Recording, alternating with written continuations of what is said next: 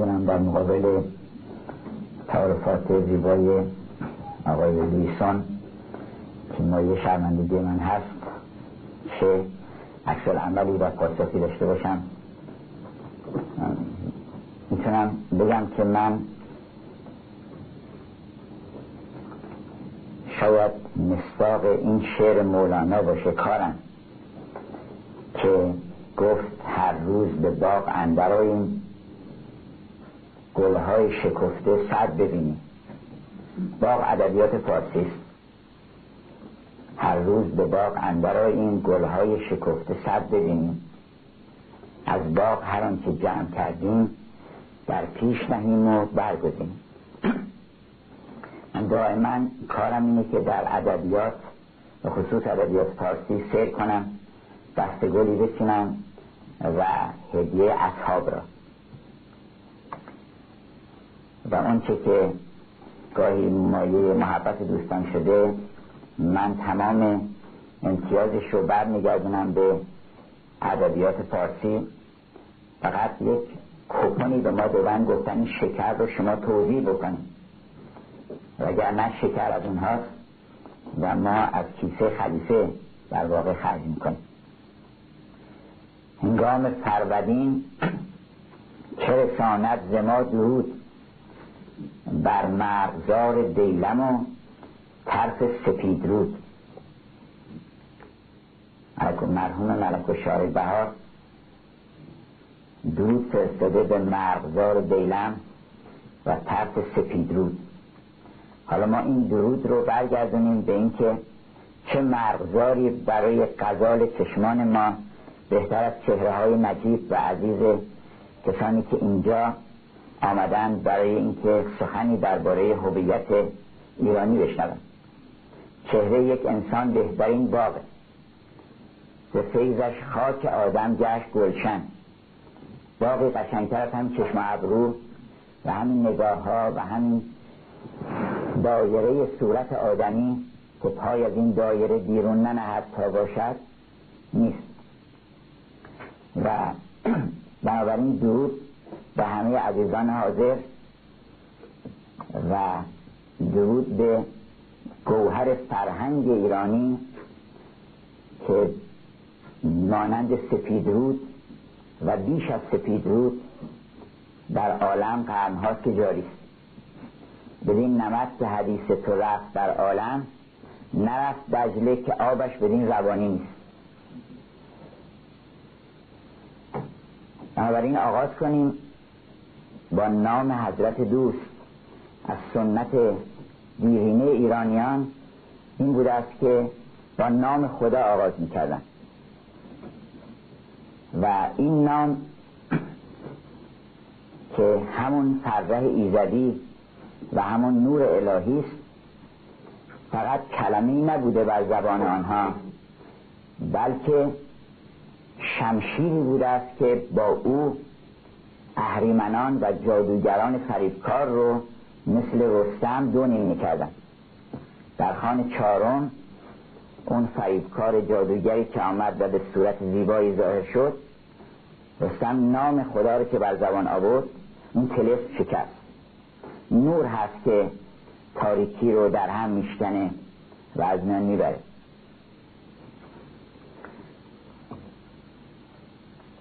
ایرانیان به نور ایمان داشتن. به نور جوهری. نه فقط به نور عرضی. نور عرضی خورشیده. نور جوهری ذات لایزال حضرت حق. و این فلسفه نور و فلسفه اشراق که شیخ شهابدین سهروردی از پهلویون اخذ کرده در حقیقت جوهر هویت فرهنگ ایرانی. ظلمت جوهری یعنی عالم کسرت یعنی سایه ها یعنی ماهیات تعینات. و نور جوهری یعنی حضرت حق. الفهلویون الوجود و عندهم حاجی سبزواری اشاره می‌کنه در منظومه که فهلویون اعتقادشون چی بوده راجع به وجود؟ ببینیم که هویت چطور از وجود سرچشمه می‌گیره. اعتقادشون این بوده که وجود یه حقیقته. و فقط همین یک حقیقت هم هست که وجود داره. و این مراتبی داره. الفهلویون الوجود و عندهم حقیقتون. ذات و تشککن تعم یعنی حقیقتی زو مراتب مثل نور که از کرم شبتاب تا خورشید تابان نوره. و این نور همه عالم رو پر کرده و ساری جاری در کل کائناته. و هرچه هست غیر از او سایه هاست. فقط یه هویت ما بیشتر در عالم نداریم. هویت اوست. هوه. اصلا هویت رو در فلسفه به معنی وجود می‌گیرن. در مقابل ماهیت. میگن ماهیت و هویت. هویت اونی که تعین خارجی و اصالت خارجی داره همون وجوده. همون نوره همون فرزه ایزدیه. و کل کائنات هم به قول حافظ چقدر زیبا فلسفه اشراق رو در دو بیت خلاصه کرده و اینکه نسبت میدن به محی که اول بار بنیانگذار فلسفه وحدت وجود هست اینطور نیست. وحدت وجود از ایران باستان سرچشمه می‌گیره. البته در جهان همه جا این رایحه وحدت به مشام میخورده. ولی به خصوص در ایران خیلی بارز بوده. بلبل به شاخ سرو به گلبانگ پهلوی می‌داد دوش درس مقامات معنوی. یعنی بیا که آتش موسا نمود گل تا از درخت نکته توحید بشنوید همه جای عالم رو و همه شعونات و تعینات رو تجلیات اون یک هویت می‌دونستن. اون یکی چون عین نور بود و عین زیبایی بود. نور همون زیباییه. وجود هم همون زیباییه. این که اینقدر بحث می‌کنن که زیبایی چیه؟ زیبایی وجود. چقدر زیباست بودن. بودن خودش عین زیبایی.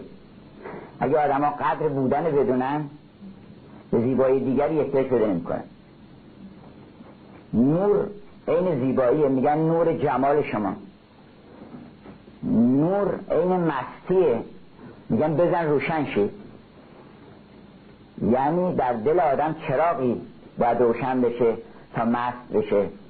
نور عین داناییه. نور عین بیناییه. نور همه لطایف عالم هستی. از ایمان از دین از عشق تمام اینها نوره. گر نور عشق حق به دل و جانت افتد بالله که از آفتاب فلک خوبتر شدی پس اون یک حقیقت که عین زیبایی هست برای اظهار شعونات زیبایی خودش برای اینکه هویت خودش رو متجلی بکنه هزاران هزار و صد هزاران هزار هویت آفرید. همه با هم متفاوت. چقدر هم خوبه که همه با هم متفاوت چقدر خوبه که هر کسی یه هویتی داره از او و با هم متفاوت. شکسپیر تعجب کرده. میگه که What is your substance? Whereof you are made? That millions of strange shadows on you tend.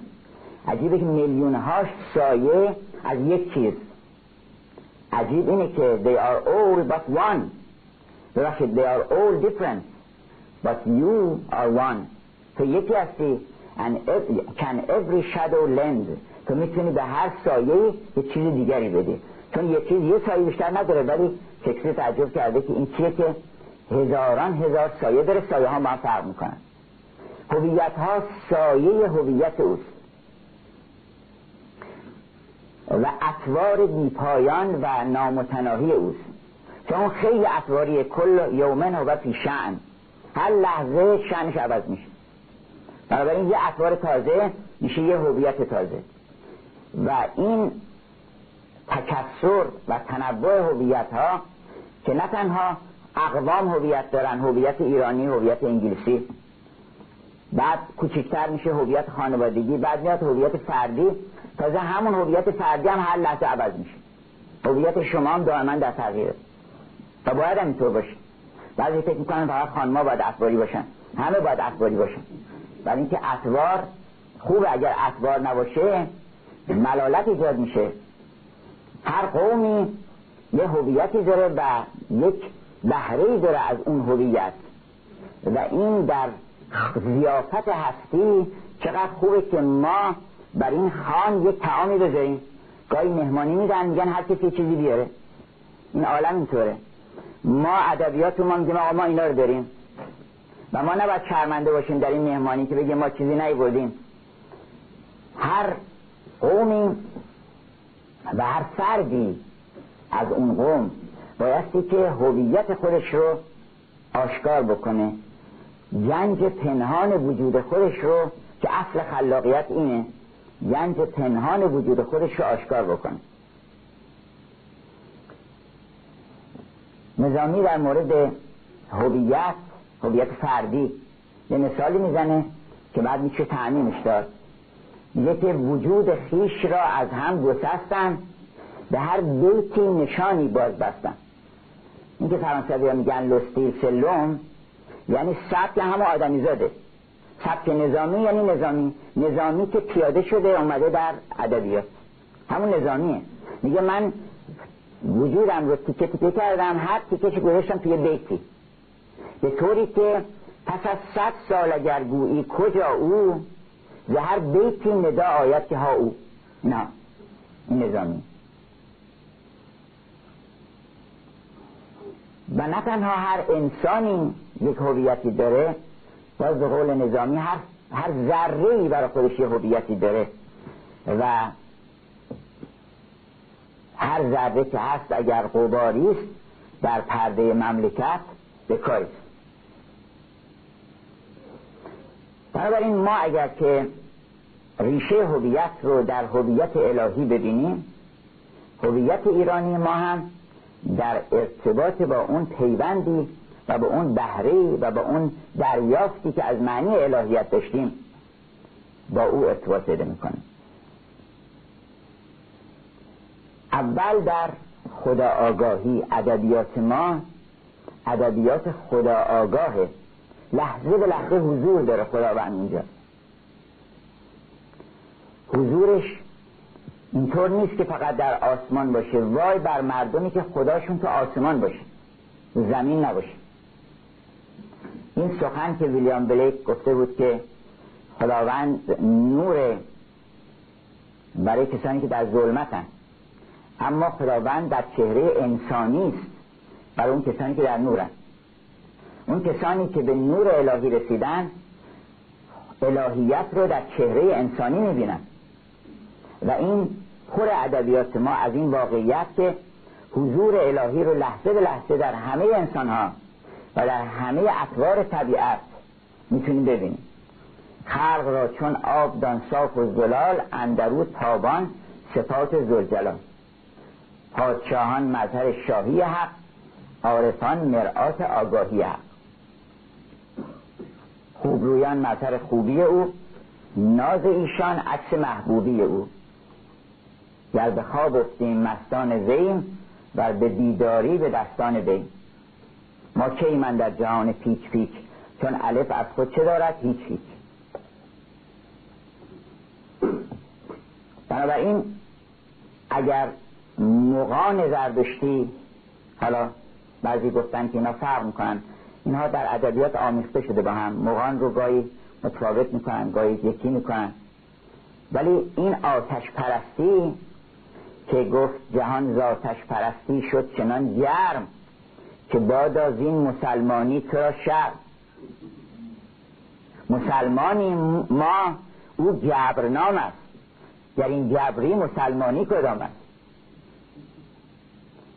آتش پرستی در حقیقت پرستش نوره. من تا آوردنش پایین تر گفتن آقا چرا اون بالا باشه؟ اینا یه شعبه اون بالا داره یه شعبه اون پایین داره. یه شعبه هم در دل ما داره. این آتش این آتش نهفته که در دل من است. خورشید شعله است که در آسمان گرفت. از آن به دیر مغانم عزیز میدارند که آتشی که نمیرد همیشه در دل ماست. اگر اونها رفتند به سوی اون آتش پیش از اسلام بعد از اسلام هم دیدن این همون آتشه. ایرانی ها هیچ وقت چیزی بهشون تحمیل نشده. ادبیاتشون نشون میده که چی رو انتخاب کردن چی رو انتخاب نکردن. به تاریخ زیاد نمیشه اعتماد کرد. تاریخ معمولا در بسیار از موارد دروغ است که برای ببخشید راست است تاریخ که برای پنهان کردن یه دروغ هایی نوشته میشه. خیلی اوقات اینطوره نه همه تاریخ ها ولی اغلب یک چیزی رو می‌خوان پنهان بکنن وسط 14 15 راست میارن که یکیش اون دروغ رو پنهان بکنه. ادبیات برعکس دروغ است که می‌خواد یه راستی رو آشکار بکنه. مولانا میگه که مردم میگن آقا این دروغا چه گفتش که ابلهان گویند که این افسانه را خط کشتی را دروغ است و خطا. ای در قصه چون پیمانه است. معنی در وی مثال دانه است. بنابراین این دروغ ها که به عنوان ادبیات که چنین بود و پادشاهی بود و شاه پریان بود و نمی‌دونم از که هزار سیمرغ و زحاک و فریدون و اینها اینها اون راست هاست و ما در ادبیاتمون می‌تونیم هویت خودمون رو پیدا بکنیم و اونجاست که بی پرده چون عالم مستیه مستی و راستی. ادبیات چون حالت مستی داره بی پرده می‌تونه حرف بزنه. چون کلام منصور جدی می‌گیرن ولی وقتی تو ادبیات در حالت تشریح و استعاره و کنایه و اینها پیدا می‌کنه. یه قدری مسئولیت پیدا می‌کنه از اینکه مورد تعرض قرار بگیره. اینی که ادبیات بهترین آینه هویت ملی ماست و هویت ملی هر قومی هست. و اونجا آرمان های ماست. اونجا اون چیزی نیست که ما حقیقتا هستیم ولی اون چیزی که می‌خوایم باشیم. ادبیات به ما نشون میده که چنین باش. تو اینجوری دوست داری. ما ایرانی ها سعدی رو چرا دوست داریم؟ برای اینکه می‌خوایم مثل سعدی بشیم. اگرم نشدیم بدی های ما جز هویتمون نیست. بدی های هیچ قومی جز هویتش نیست. هویت هر قومی اونیست که در منتها درجه کمال در ادبیاتش عرضه شده که من دلم می‌خواد اینطوری باشم. من می‌خوام من رستم رو دوست دارم. قهرمان ما رستمه جوان مرده کمر همت میبنده. فرق بین حفخان اسفندیار با حفخان رستم چی بود؟ اسفندیار هم اجدها کشت کارهای خیلی عجیب غریب کرد. اما برای اینکه پادشاه بشه. رستم کمر همت بست برای اینکه انسانهای نجات بده. انسانی که نابینا شده بود از مکر و فریب دیو اینها رو بیاد از شر دیو سپید نجات بده. بنابراین اون حرکت می‌کنه ما از رستم خوشمون میاد.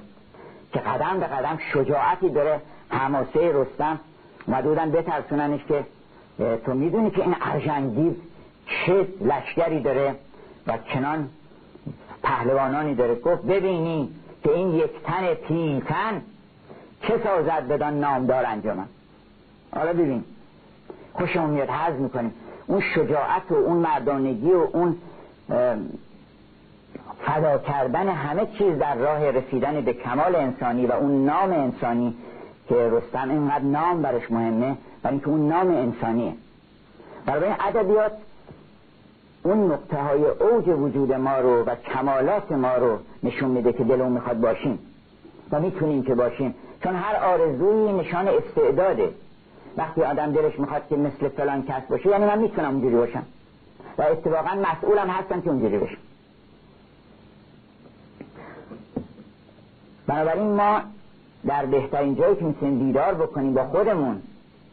و خودمون اصلا ادبیات اونیست که بتونه گفت فکر می‌کنم دبلوچ آدن هست که میگه که ای شاعر برو و در عمق هستی چراغ بیار و دست تو بکن جواهرات وجود ما در روی کف دستم ادبیات گوهر هستی شما رو کف دستتون می‌ذاره که تو می‌دونی چی هستی و چه مقامی داری تو دانی که و از کدامی نژاد؟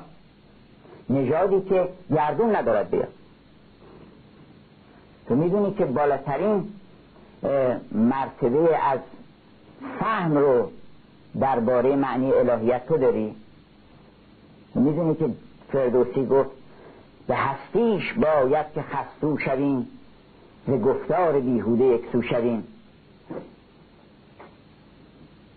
خرد را و جان را همی سنجدو در اندیشه سخته کی گنجدو شما بعد از خوندن 700 صفحه کتاب کانت نقد کریتیکا پیوریزم نقد خرد ناب وقت این بیت فردوسی براتون معنی پیدا می‌کنه.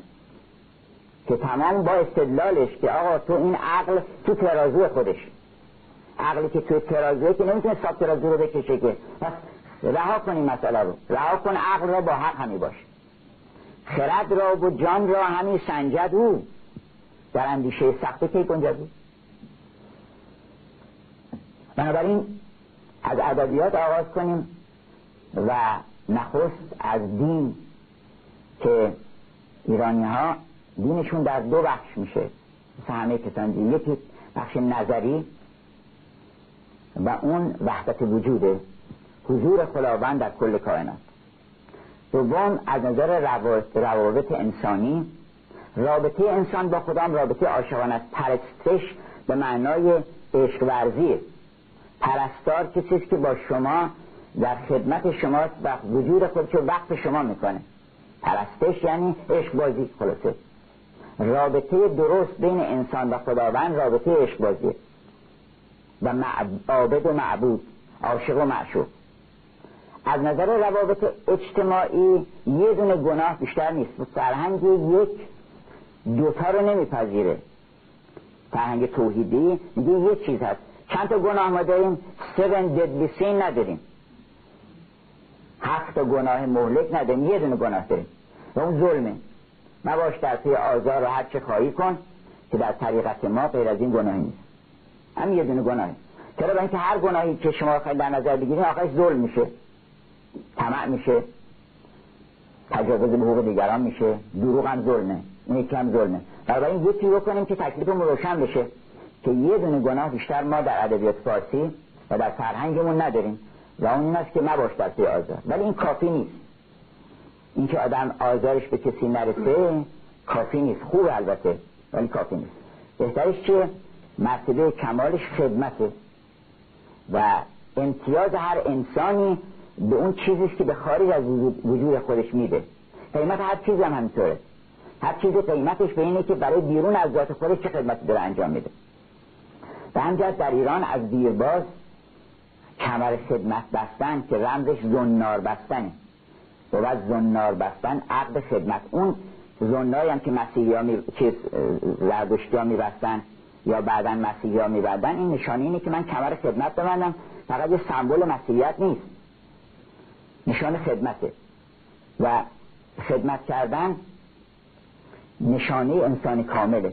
عجیبه که در فرهنگ ما وقت میگیم انسان کامل یعنی کی کسی مرد تمام است که از تمامی کند با خاجگی کار غلامی. خاجه است ولی غلامی می‌کنه. سرور مردمان اون کسی است که پایبوس همه است. نظامی گفت سرامت ولی پایبوس همه. گفتش که ما یه وقتی از خودش کرده که از بحر هر کس دوری سفتنی سرودی هم از بحر خود گفتنی است منم سر پیرای باغ سخن به خدمت کمر بسته چون سربون من مثل سر اون سر به سایه پسن چه خدمتی می‌کنه دو تا خدمت می‌کنه یکی اینکه سایه میندازه رو سر گلها و گیاهان یکی هم که شبا قصه میگه برشون. چون باد که میاد در سر میزیکه و این برای گلها و گیاهان قصه میگه. به سر به سبز وحی آمد که تا جانش بود در تن کمر بندد به خدمت روز شبها را سمر گوید. شبا قصه باید بگه. این مثل سر باید کمر ببنده. منم سر پیرای باغ سخن به خدمت کمر بسته چون سربون فلکوار دور از خصوص همه. جایی هستم که دست هیچ کس من نمی‌رسه که بخواد مثلا حسادتی بکنه یا آزاری بکنه. ولی سرامت ولی پایبوس همه. این خدمت نشانه کماله. این داستان سمق Three Wise Men که در ادبیات انگلیس در ادبیات مسیحی زیاد می‌خونید سه تا موق بودن که اینها در رسدشون دیدن که یک ستاره داره طلوع می‌کنه که حضرت مسیح باشه و فهمیدن یه نوری داره میاد. برایشون فرق نمی‌کرد که نور از کجا میاد. که فکر کنن نه ما که داریم از کافی دیگه نریم. گفتن نه بریم ببینیم که این کیه. این نوری داره پیدا میشه. و حرکت کردن و آمدن نخستین این سنت هدیه دادن رو که در به اصطلاح کریسمس به هم هدیه بدن این اول بار این مغان بودن که هدیه بردن. یه داستان خیلی لطیف دیگری هست به نام The, The Other Wise Man. یه موقع دیگری هم بوده به نام اردوان. این داستان هنری ونداک نقل کرده. به نام اردوان که اردوان یه شبی اون هم ستاره رو دیده بوده و با اون ستا موب قرار گذاشته بوده که در فلان نقطه در فلان ملتقای درود مجمع البحرین و اونجا هم دیگر رو ببینن و برن دیدار اون بزرگی که به دنیا میاد. ولی دوست... یه شبی منزلش دوستان جمع می‌کنه که همه رو دعوت کنه که همتون بیان بریم اینجا منطق و تیر افتار شما می‌بینید در این داستان. همه میگن بله چقدر خوبه و ما میایم و اینها ولی بعد که جدی میشه هر کدوم اوج می‌خوان. یکی میگه ما زن بچه داریم یکی میگه ما نمی‌دونم گرفتار داریم بچه همون دانشگاه دارن اینا. خلاصه هیچ کس نمیاد. و این به تنهایی راه میفته در پر شالش سه تا گوهر بوده که اینا رو هدیه ببره. که اون سه تا در واقع سه وسط یک مروارید پرل یک قطعه یاقوت و یک قطعه زمرد که اون پرل نشان پاکیه. و اون یاقوت نشانه عشق روبی و اون زمرد نشانه زندگی و نشانه حیاته. و این ستا ستا رنگ پرچم ایران سبز و قرمز و سپید همین ستا گوهره که اونجا به صورت پرچم یعنی ما زیر پرچم پاکی و عشق و حیات عشق و حیات و زندگی در زیر این پرچم حرکت می‌کنیم. و این ستا رو می‌بره که بده اونجا به مسیح. و هدیه بکنه. ولی در راه نیازمندانی پیدا میشن. و بیماری پیدا میشه. مسکینی پیدا میشه. و اینها رو می‌بینه که چاره نیست. جز که اینو برسه به بیمارستان. اون یکی رو ببره به خونش برسونه. اون بچه یتیم رو. وقتش گرم میشه به این کارها. و ناگهان متوجه میشه که دیگه نمی‌رسه به اون دیدار و اونا حرکت کردن و رفتن. و اینقدر اندوهگین میشه که من چرا نتونستم به موقع برسم و به اونها؟ و داشته بر میداشته که ناگهان مسیح رو می‌بینه.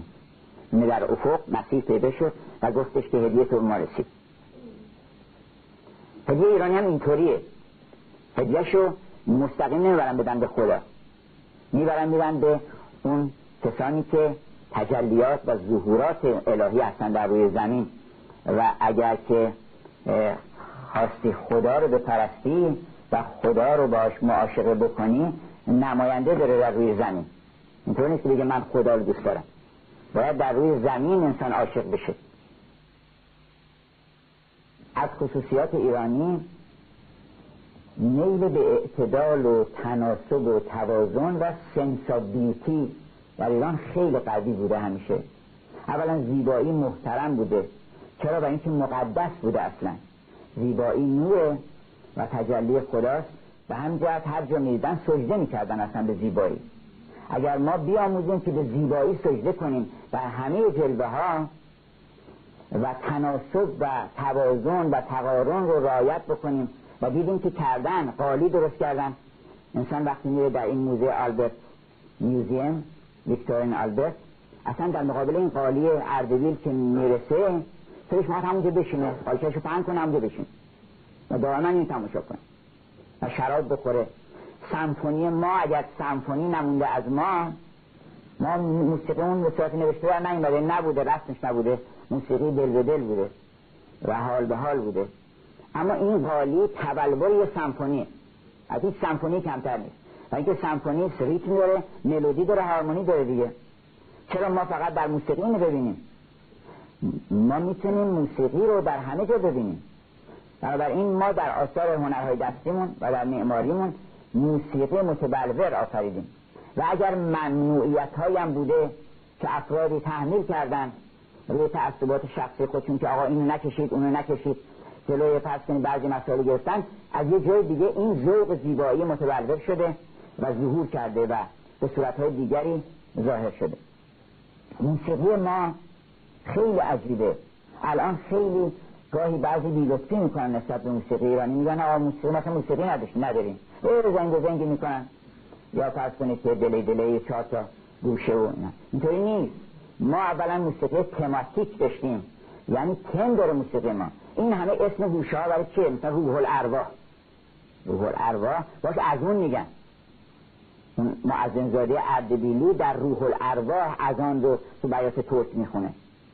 گوشه ها اسم که داشته این اسم معنی داشته. وقتی می‌گفتن جامع دران یعنی اون که باید یقت چاک بکنی. بر خیشتن به در رفت زمنان میگه این موسیقی اینقدر برای گوش لطیف بود که مثل خون سیاوشان بود. زمنان خاطره سیاوش و اینکه انتقام سیاوش رو باید گرفت از بدان و از بدان این هم زنده می‌کرد در ذهن ما. اسم یه گوشه هست مثلا تخت تخت تاقدیس مهربانی نمی‌دونم. این 700 تا گوشه اسم داره تو موسیقی ایرانی. این پس معلومه اگر نمونده همه اینها و ما ننوشتیم نشان این هست که موسیقی ما یه موسیقی بوده که هماهنگ بوده با ادبیاتمون. اصلا حرفاشون رو گفتش که شیرین که حرف من اینجا میشینم خسرو اون طرف تو اتاقش. بار بعد قرار شد حرفای اینو بزنه نفیسان حرفای شیرین رو بزنه. برای این شیرین از پشت پرده آخه موسیقی در پرده حالی درون پرده بسی فتنه می رود تا آن زمان که پرده برافتد چهار کنم. درون پرده است این تو پشت پرده می گفتش که سد نکیسا بر طریقی. کان سنم خواست فرو خواندیم غزل در پرده راست. پرده راست که تو پرده راست تنب قمری بر شاخ چنار پرده راست مهمترین و راستترین حرفا رو می‌زنه. و اون این است که تو باید به شادی برسی. مخصبه دید پرده راست رو تفسیر کرده مولانا نظامی که مخصبه دید دولت زمانی مگر از خوشدلی یابی نشانی. یعنی اینقدر تلاش کن که به حقیقت شادی و به حقیقت خوشی برسی. نه به این خوشی ها که امروز هست و فردا نیست. بنابراین اگر بخوایم وارد بحث موسیقی بشیم خودش آسوده شبی باید و خوشمحتابی موسیقی علاوه بر اینکه اونجا آمده تو ادبیات هم به صورت گوناگون آمده. چون موسیقی یه بخش عمدهش هارمونی و ریتم دیگه ریتم و ملودی. ملودی اندیشه است. چه در موسیقی چه در ادبیات. ملودی رد پای یک احساس و یک شهود و یک دریافته که تبدیل میشه به یک توالی نوت ها اینطور نیست که حالا بعضی میگن ملودی توالی چند نوت روش میگن ملودی. دور می سلاسی سول لازم تا برگردی. این که ملودی نمیشه. ملودی رد پای یک احساسه که اون وقتی رد پا اون گچباری که داره گچکاری می‌کنه اون ناگهان یک چیزی به ذهنش میاد و اون به صورت یک چند نوت در میاد. بعد اینو یک موسیقیدانی می‌گیره کمپوز می‌کنه. یعنی اینا رو تیکه تیکه می‌ذاره بغل هم بعد مثلا یه سمفونی باش می‌سازه. این ملودی که هست در شعر ملودی اندیشه است. هارمونی تناسباته که همه چیزا رو با هم متناسبه. اصلا سعدی می‌خواد یه شعری داره که می‌خواد بگه که کسی نمی‌تونه به شعر من حمله بکنه. تو همین شعر منتها درجه قدرت به کار برده. میگه که رها نمی کند این نظم چون زره در هم که خسم تیغ تعنت برآورد نیام. چقدر تناسب داره که تیغ و تعنت و که از داره لفظی. بعد زنیام شمشیر از نیام کشیدن و خسم و ضربه زدن و زره چون زره در هم و رها نمی کند این نظم چون زره در هم که خسم تیغ تعنت برابر از نیام. یه جایی سعدی بهش برخورده چون الان هم میگن بعضی به سعدی که سعدی بیشتر فساحت و بلاغت و این مقدار الفاظ و به هم خیلی خوب تناسب داده و داستان این نیست. خود سعدیش خوشش نمیومده بگن افضال متکلمی میگه که نه صورتی است مزخرف. صورت مزخرف این هم فساد بلاغت. قدیم به این معنی بوده. نه صورتی است مزخرف سروده سعدی چنان که بعد در گرمابه می‌کند نقاش که برقعی است مرصع به لعل و مروارید یک برقه این که این می‌بینی خیلی قشنگه این جلوی چهره فرو گذاشته بر روی شاهد جماش. اینو بایستی که اینو بزنی کنار. نبایستی که به این دل خوش بکنی. کدوم دامادی میره توی اجله بعد مثلا این بحبت چه نقاب قشنگی روسری مرواری بنده بله. مرواری رو نگاه بکنه و بعدن به دنبال کارش. اینو گذاشتن مرباری البته هست برای اینکه قشنگ باشه. و بزنی کنار اون روبنده رو. بزنی کنار. سعدی یه روبنده است این فساحت یه روبنده است پشت اون ملودی. این هارمونی ها و تناسبات اینا همان همان در خدمت اون ملودی هستن که ملودی رد پای اندیشه از تجلی جمال که ظاهر شده. عجبا از این نظامی که موزه تناسباته. یعنی این هر جا که وارد شده منتهای تناسبات رعایت کرده. حتی مثلا اول که می‌خواد بگه بسم الله الرحمن الرحیم هست کلید در گنج حکیم تو پنج کتاب شروع بسم اللهش یعنی ستایش خداوندش تناسب با اون کتاب داره. یعنی در اینجا رجب کلید و گنج و چون اسرار حکمت داره میگه در مخزن الاسرار.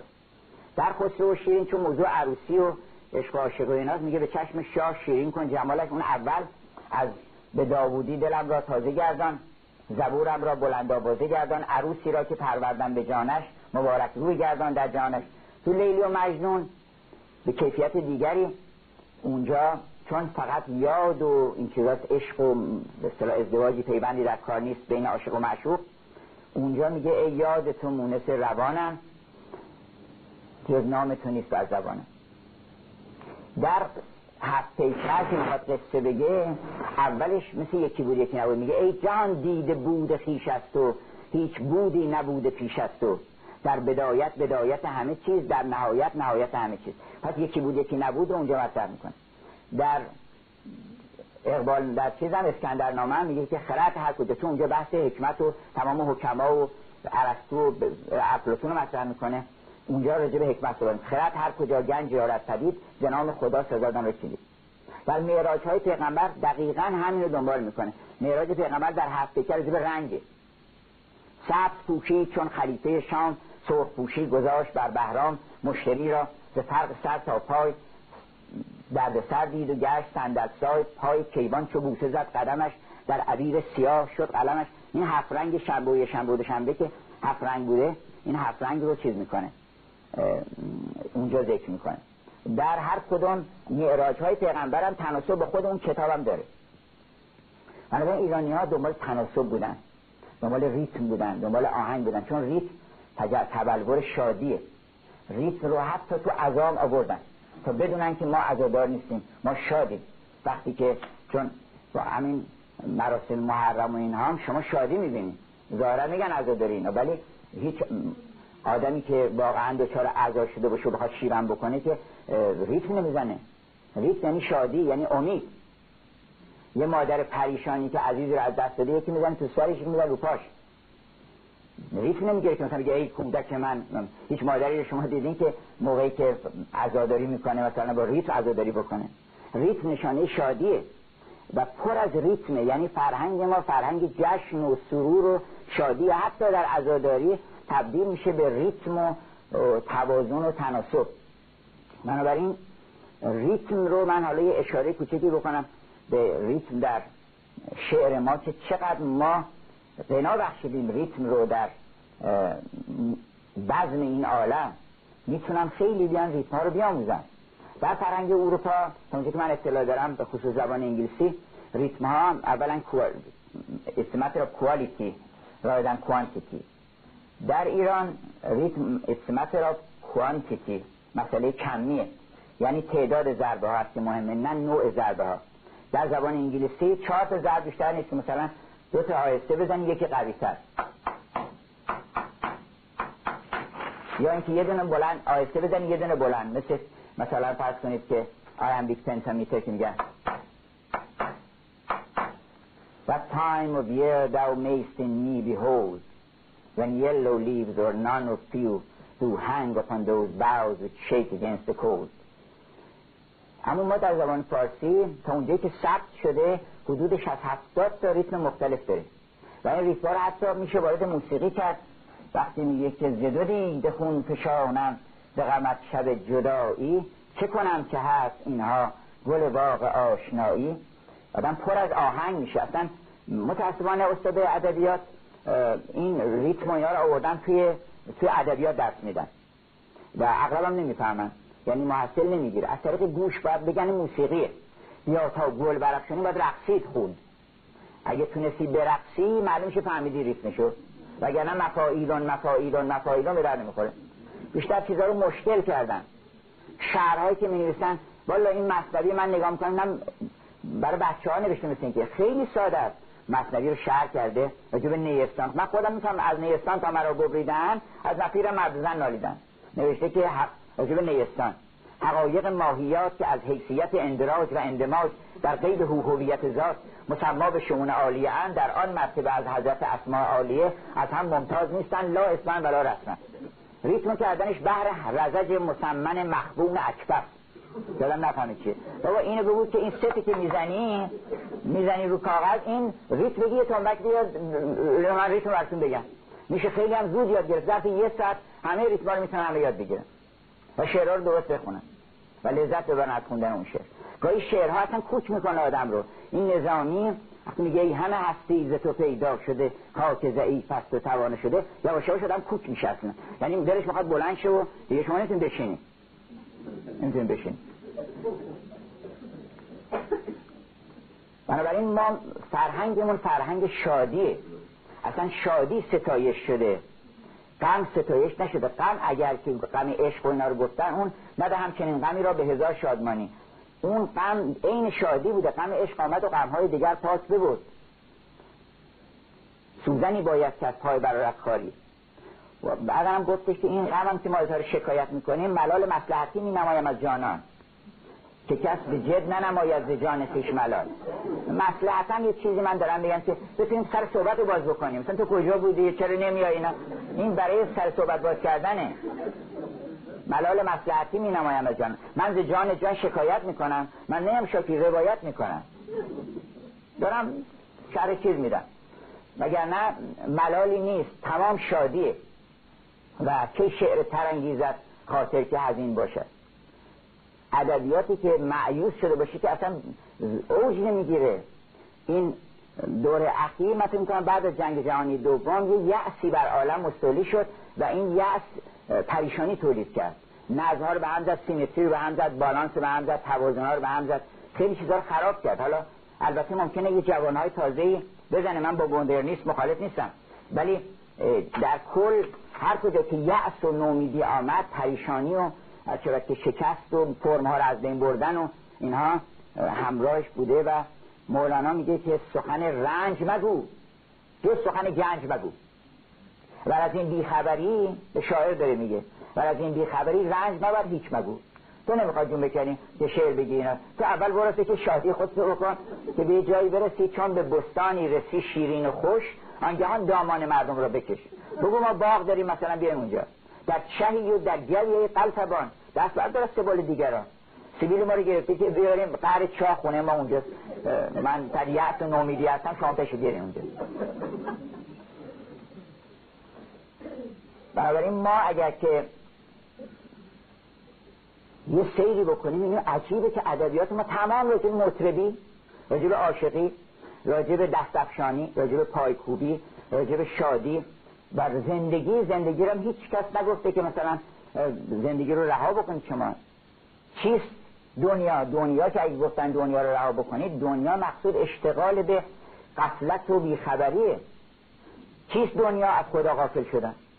نه قماش و خانه و فرزند و زن. خونه و کامپیوتر و شغل و کار و اینا که دنیا نیست. دنیا اینه که تو یادت بره که کی هستی اینجا توی چیکار داری می‌کنی. پروردگارت این میگن دنیا. مگر نه همه اخبار گوناگون هستی رو آدم باید که تجربه بکنه و دنیا رو نبایستی که چیز بگیره. مرا به کار جهان هرگز التفات نبود. رخ تو در نظر من چنین خوشش آراست. حالا که دیدم تو اینجا هستی تمام امور دنیا بر من عزیزه. همه چیزا رو من تجربه می‌کنم. لذت هم برای من آفریدی همه من باید تجربه بکنم منتها ظلم نباید بکنم تجاوز به حقوق دیگری نباید بکنم. موجبات ملالت خاطر کسی نباید فراهم بکنم. یه نکته دیگه راجع زن در ادبیات ما جز هویت ما حرمت زنه. این رو گاهی به ادبیات خورده می‌گیرن برای اینکه out of context فلسیه یعنی یه شعری رو از یه جایی در میارن بعد میگن آقا فردوسی اینو گفته. این یه جایی داره در اون مقام. وگرنه شما زنان فردوسی رو نگاه کنید زنانی که فردوسی آفریده زنانی که نظامی آفریده اینا در منتها درجه ذوق و کمال هستن. حتی قلبه داره شیرین لحظه به لحظه قلبه شیرین رو بر خسرو می‌بینید زن امتیازش در فرهنگ ما اینه که زن در موضع ناز قرار داره. یعنی نشسته رو تخت ناز و باید اونجا بشینه. جای طبیعیش اونجا. و مرد در موضع نیازه. اینه که می‌بینید زن رو مولانا میگه که رستم زال بود و از همزه بیش از بز همزه بیش هست در فرمان اسیر زال خیش آنکه آنکه عالم مست گفتش آمدی کلمینی یا همیرا می‌زدی. زن در فرهنگ فارسی مظهر اون وجه معشوقیت خداونده. خداوند که عاشق خودش بوده اون نور هم خودش عاشق بوده هم خودش معشوق. از اون عاشق بودنش مرد را آفریده و از اون معشوق بودنش زن را آفریده. زن اون وجه معشوقی خداونده و وجه معشوقی در مقام نازه وجه عاشقی در مقام نیاز. و حالا اگر میگه که زن گرد نه یکی هزار باشد در عهد کم استوار باشد بسیار وفای زن کشیدن. نار نظامی گفته بسیار وفای زن کشیدن جفای زن کشیدن از هیچ زنی وفا ندیدن. زن چیست؟ نشانگاه نیرنگ در ظاهر صلح و در نهان جنگ. نمی‌دونم. این کار زنان پاکباز است افسون زنان بد دراز است. اینا رو اومده یک کسی اومده مجنون می‌خواد منصرف بکنه این مربوط به زن نیست. این می‌خواد مجنون منصرف بکنه که آقا بلیش کنیم لیلی رو اینا چقدر جوش می‌زنیم بیا صد بهتر از او صد هزاران هوروش هست بگزین زین همه زیبا و کش کشتی همه رو. یکی دیگر انتخاب بکن. اینو مجنون به جوابش داده گفته که هیچ هم چیزی نیست وفا اینجاست. اصلا زن مظهر وفاست. انتظار وفا از زن میرن. مرد هست که بهش نمیگن وفادار و انتظار وفا ازش ندارن برای که معمولا گفتش که به قول شکسپیر one foot on sea one foot on land to one thing constant never. مرد اینجوریه معمولا. ولی زن مظهر وفاست مظهر چون تیست ایترنیتی و اون تجلی معشوقیت اله خداوند رو ما اونجا باید بچشیم. بنابراین زن در ادبیات ما مورد احترام خاص بوده و زنانی آفریده شده که در مرتبه کمالا عارفان بسیار بودن. منتها اگر بگن دنبال اسم پس اسمشون اسم دنبال اسم نبودن اصلا. بسیاری زنان بودن که بزرگان معرفت ما همه از او بهره گرفتن. محی الدین عربی گفتش که حالا ما که میگم مقصود به طور کلیتر قدی بسیتر فرنگ فارسی هم با محی الدین از دیدن یک دختری و مشاهده جمال او فتوحات براش شده و گشایش ها شده و صورت او رو به عنوان تورات میخونده و کننی موسا من فعدرسه کننی موسا من این کتاب میخوندم و درس می‌دادم کتاب زیبایی رو. این من چون فرصت زیادی نمی‌دونم چقدر دیگه فرصت داریم. بله اشاره کردیم که ایرانی ها آمادگی داشتن برای پذیرش حقیقت در هر جلوه و وقتی که اسلام آمد علا رقم فشارهایی که توسط اعراب دور از اسلام حقیقتا دیده بودند اما به اسلام دل سپردند. قرآن رو آیت نور دیدن و این چه که فرمود فرقانن و نورن نورن و فرقانن مبینا این رو احساس کردن به همجرد حتی می‌تونم بگم که ایرانیان پاک نجات به خصوص شعرهای بزرگ ما حتی پیرو حضرت محمد نبودن عاشق او بودن. پیرو قرآن نبودن عاشق قرآن بودن. قرآن رو برای خودشون دستاویز یک سلسله آداب و سنن نکرده بودن. قرآن آدرس خانه خداست برای اونها. و همجد بهترین تفسیرها رو در ادبیات فارسی شما از قرآن می‌بینید. من چون وقت کم هست چند کلمه ای رو چند نمونه ای رو خدمت عرض می‌کنم. مثلا هر روز ما می‌خونیم غیر المغضوب علیهم. خیلی هم مراعات می‌کنن که این مغضوبش درست ادا بشه غیرش درست ادا بشه. در صورتی که یعنی چی غیر المغضوب علیهم؟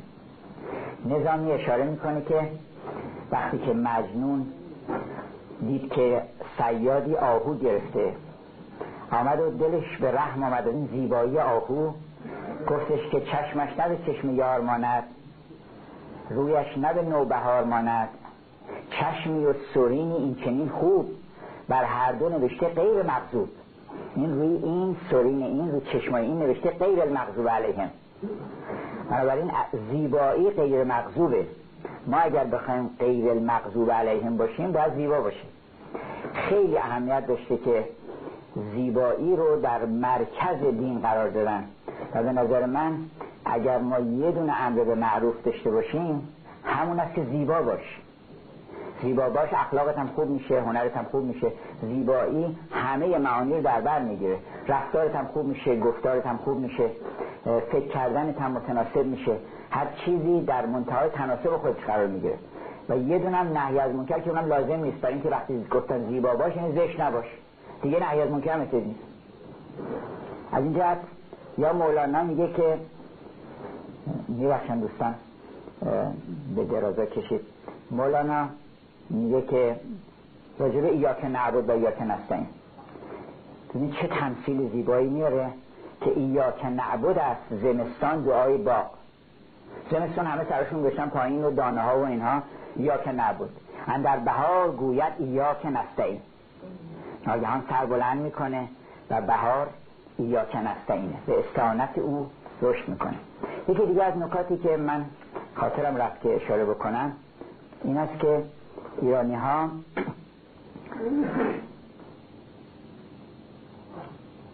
اصل مورد قبولشون که در اخلاق مهمترین اصل هست این است که if A then B.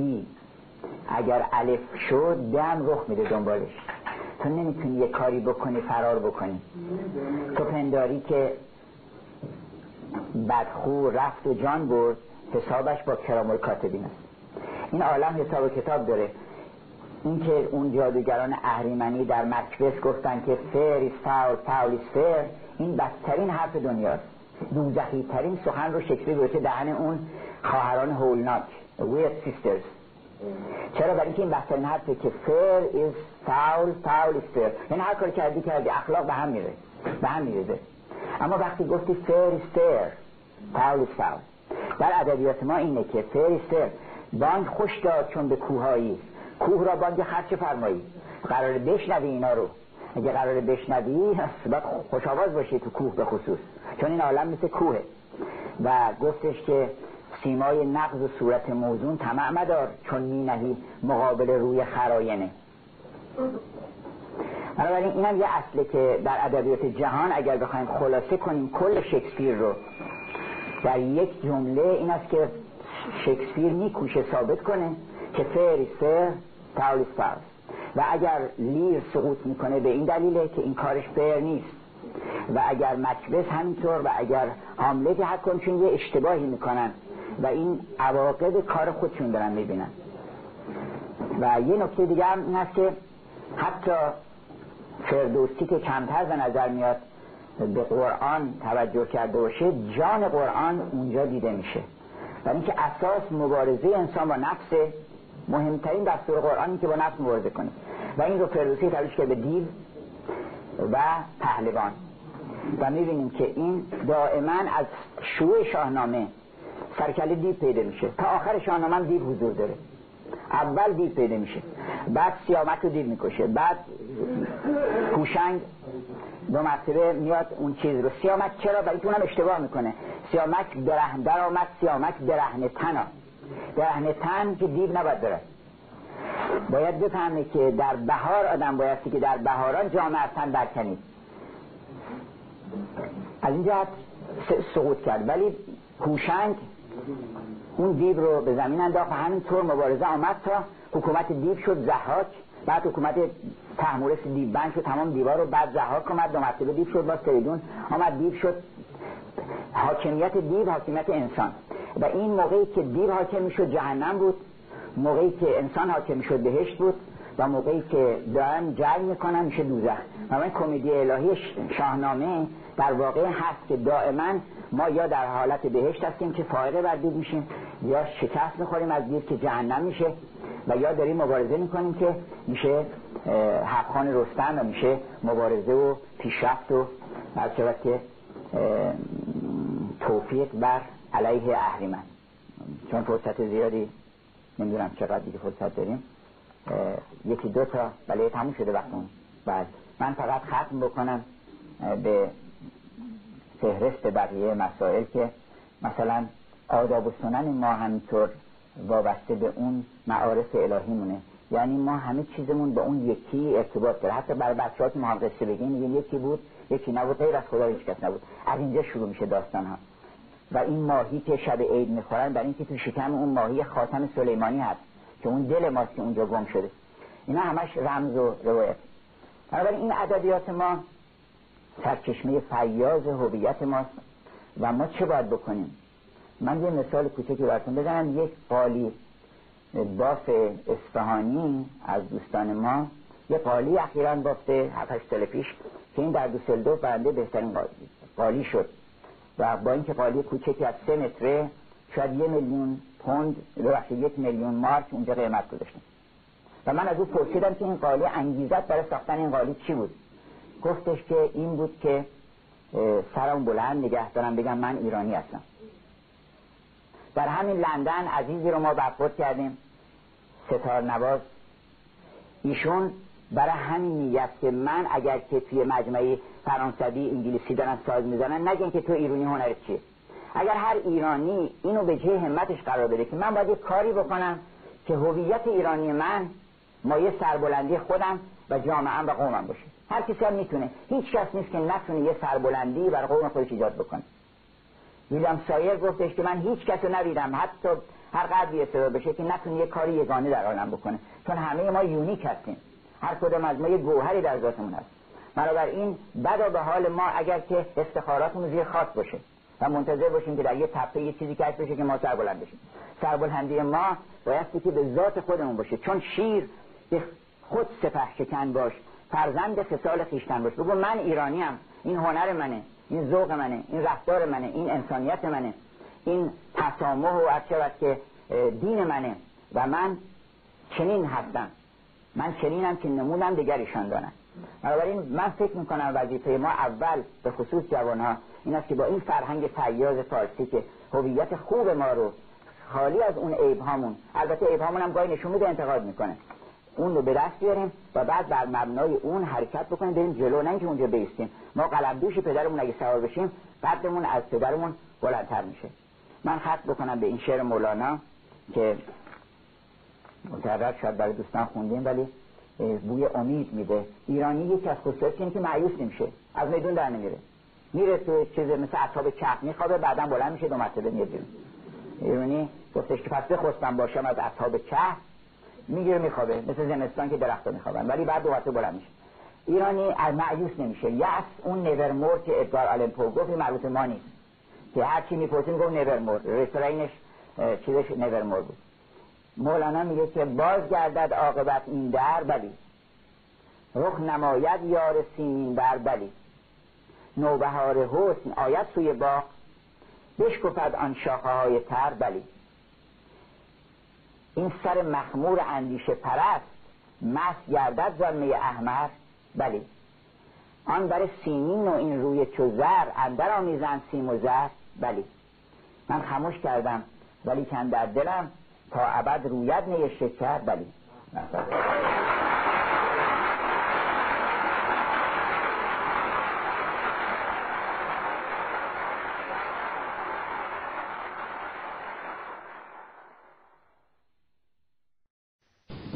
نمی‌دونم در مقابل تعارفات زیبای آقای لویسون که مایه شرمندگی من هست چه عکس عملی و پاسخی داشته باشم.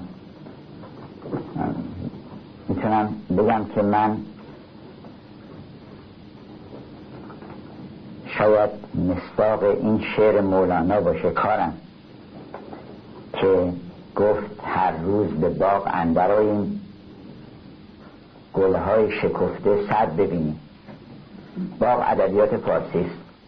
ادبیات فارسی هر روز به باغ اندرای این گلهای شکفته صد ببینیم. از باغ هر آنچه جمع کردیم در پیش نهیم و برگزیم. من دائما کارم اینه که در ادبیات به خصوص ادبیات فارسی سیر کنم دست گلی بچینم و هدیه اصحاب را. و اونچه که گاهی مایه محبت دوستان شده من تمام امتیازش رو برمیگردونم به ادبیات فارسی. فقط یک کپونی به ما دادن گفتن شکر رو شما توضیح بکنید. نه شکر از اونهاست و ما از کیسه خلیفه در واقع خرج می‌کنیم. هنگام فرودین که رساند زما درود. بر مرزار دیلم و طرف سپید رود. مرحوم ملک و شارع بهار درود فرستاده به مرغزار دیلم و طرف سپید رود. حالا ما این درود رو برگردونیم به اینکه چه مرغزاری برای قضال چشمان ما بهتر از چهره های نجیب و عزیز کسانی که اینجا آمدن برای اینکه سخنی درباره هویت ایرانی بشنوند. چهره یک انسان بهترین باغه. به فیضش خاک آدم گشت گلشن. باقی قشنگتر از همین چشم ابرو و همین نگاه ها و همین دایره صورت آدمی که پای از این دایره بیرون ننهد تا باشد نیست. و بنابراین درود به همه عزیزان حاضر و درود به گوهر فرهنگ ایرانی که مانند سپید رود و بیش از سپید رود در عالم قرنهاست که جاری است. بدین نمد که حدیث تو رفت در عالم نرفت دجله که آبش بدین روانی نیست. بنابراین آغاز کنیم با نام حضرت دوست از سنت دیرینه ایرانیان این بوده است که با نام خدا آغاز می‌کردن. و این نام که همون فرح ایزدی و همون نور الهی است فقط کلمه نبوده بر زبان آنها بلکه شمشیری بوده است که با او اهریمنان و جادوگران فریبکار رو مثل رستم دو نیم می‌کردن. در خان چهارم اون فریبکار جادوگری که آمد و به صورت زیبایی ظاهر شد رستم نام خدا رو که بر زبان آورد اون تلس شکست. نور هست که تاریکی رو در هم میشکنه و از میان می‌بره.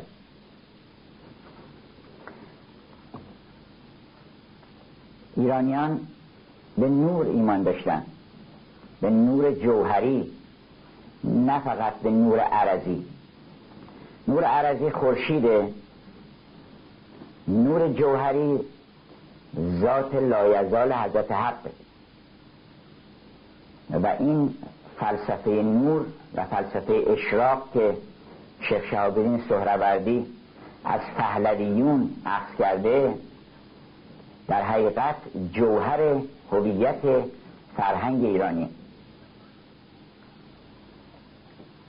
ظلمت جوهری یعنی عالم کسرت یعنی سایه ها یعنی ماهیات تعینات. و نور جوهری یعنی حضرت حق. الفهلویون الوجود و عندهم حاجی سبزواری اشاره می‌کنه در منظومه که فهلویون اعتقادشون چی بوده راجع به وجود؟ تا ببینیم که هویت چطور از وجود سرچشمه می‌گیره. اعتقادشون این بوده است که وجود یه حقیقته. و فقط همین یک حقیقت هم هست که وجود داره. و این مراتبی داره. الفهلویون الوجود و عندهم حقیقتون ذات و تشککن تعم. یعنی حقیقتی زو مراتب مثل نور که از کرم شبتاب تا خورشید تابان نوره. و این نور همه عالم رو پر کرده و ساری جاری در کل کائناته. و هر چه هست غیر از او سایه هاست. فقط یه هویت ما بیشتر در عالم نداریم. هویت اوست. هو اصلا هویت رو در فلسفه به معنی وجود می‌گیرن. در مقابل ماهیت. میگن ماهیت و هویت. هویت اونی که تعین خارجی و اصالت خارجی داره همون وجوده. همون نور همون فرزه ایزدیه. و کل کائنات هم به قول حافظ چقدر زیبا فلسفه اشراق رو در دو بیت خلاصه کرده و اینکه نسبت میدن به محی که اول بار بنیانگذار فلسفه وحدت وجود هست اینطور نیست. وحدت وجود از ایران باستان سرچشمه می‌گیره. البته در جهان همه جا این رایحه وحدت به مشام میخورده. ولی به خصوص در ایران خیلی بارز بوده. بلبل به شاخ سرو به گلبانگ پهلوی می‌داد دوش درس مقامات معنوی.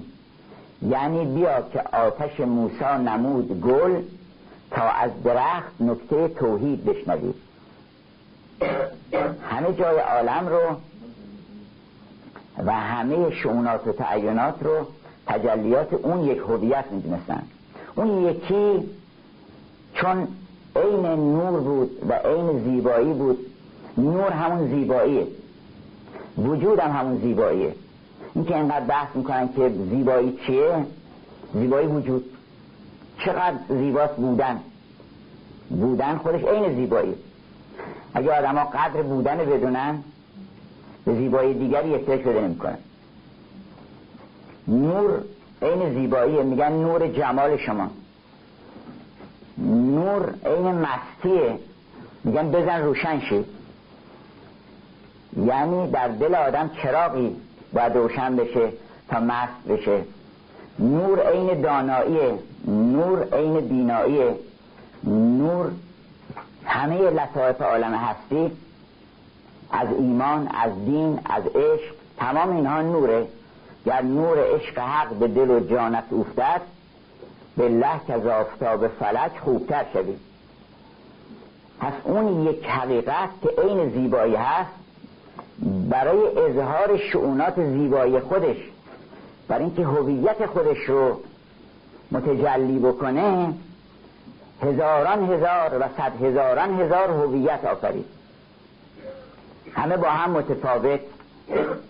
چقدر هم خوبه که همه با هم متفاوت چقدر خوبه که هر کسی یه هویتی داره از او و با هم متفاوت شکسپیر تعجب کرده میگه که what is your substance whereof you are made that millions of strange shadows on you tend عجیبه که میلیون هاش سایه از یک چیز عجیب اینه که they are all but one ببخشید they are all different but you are one تو یکی هستی and every, shadow lend تو می‌تونی به هر سایه یه چیز دیگری بدی.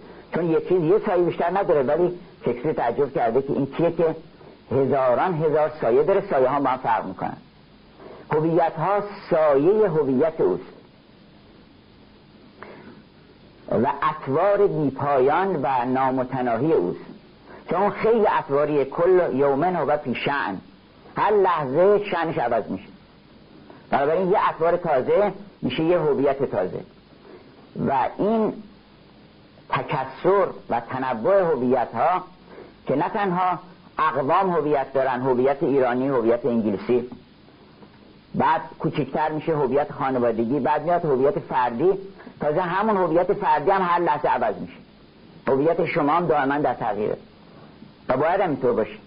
بعضی فکر می‌کنن فقط خانما باید اطواری باشن. همه باید اطواری باشن. برای اینکه اطوار خوب اگر اطوار نباشه ملالت ایجاد میشه. هر قومی یه هویتی داره و یک بهره داره از اون هویت. و این در زیافت هستی چقدر خوبه که ما بر این خان یک تعامی بذاریم. گاهی مهمانی میدن میگن هر کسی چیزی بیاره. این عالم اینطوره. ما ادبیات ما میگیم آقا ما اینا رو داریم. و ما نباید شرمنده باشیم در این مهمانی که بگیم ما چیزی نیوردیم هر قومی و هر فردی از اون قوم بایستی که هویت خودش رو آشکار بکنه. گنج پنهان وجود خودش رو که اصل خلاقیت اینه گنج پنهان وجود خودش رو آشکار بکنه. نظامی در مورد هویت هویت فردی. یه مثالی می‌زنه که بعد میشه تعمیمش داد. میگه که وجود خیش را از هم گسستن به هر بیتی نشانی باز بستن این که فرانسوی میگن لستیل سلوم یعنی سبک همه آدمی زاده. سبک نظامی یعنی نظامی. نظامی که پیاده شده اومده در ادبیات. همون نظامیه. میگه من وجودم رو تیکه تیکه کردم هر تیکهش گذاشتم توی بیتی. به طوری که پس از صد سال اگر گویی کجا او زهر بیتی ندا آید که ها او. نه این نظامی و نه تنها هر انسانی یک هویتی داره باز به قول نظامی هر هر ذره ای برای خودش یه هویتی داره. و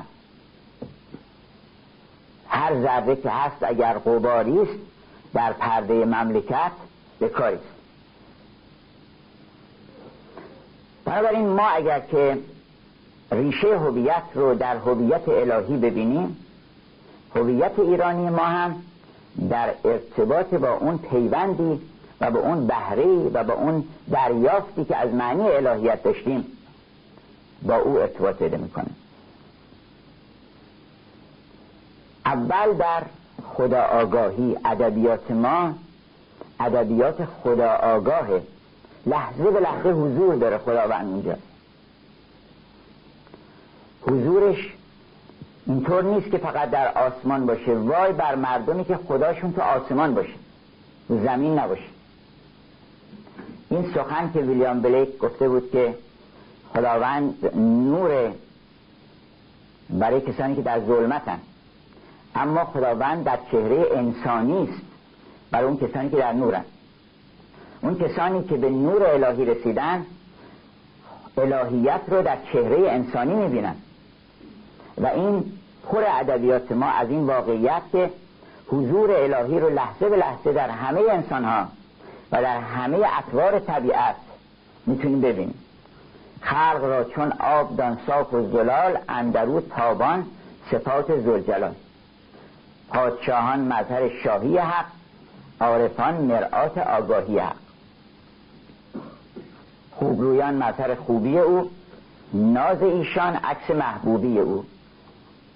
گر به خواب افتیم مستان ویم و به بیداری به دستان ویم. ما کی من در جهان پیک پیک چون الف از خود چه دارد؟ هیچ هیچ. بنابراین اگر مغان زردشتی حالا بعضی گفتن که اینا فرق می‌کنن اینها در ادبیات آمیخته شده با هم. مغان رو گاهی متفاوت می‌کنن گاهی یکی می‌کنن. ولی این آتش پرستی که گفت جهان زاتش پرستی شد چنان گرم که بادا این مسلمانی تو را شر مسلمانی ما او جبرنام است. یعنی این جبری مسلمانی کدام است؟ آتش پرستی در حقیقت پرستش نوره. من تا آوردنش پایین تر گفتن آقا چرا اون بالا باشه اینا؟ یه شعبه اون بالا داره یه شعبه هم پایین داره. یه شعبه هم در دل ما داره. این آتش این آتش نهفته که در دل من است خورشید شعله است که در آسمان گرفت. از آن به دیر مغان هم عزیز میدارن که آتشی که نمیرد همیشه در دل ماست. اگر اونها رفتن به سوی اون آتش پیش از اسلام بعد از اسلام هم دیدن این همون آتشه. ایرانی ها هیچ وقت چیزی بهشون تحمیل نشده. ادبیاتشون نشون میده که چی رو انتخاب کردن چی رو انتخاب نکردن. به تاریخ زیاد نمیشه اعتماد کرد. تاریخ معمولا و بسیار از موارد دروغ است که برای ببخشید راست است. تاریخ که برای پنهان کردن یه دروغهایی نوشته میشه.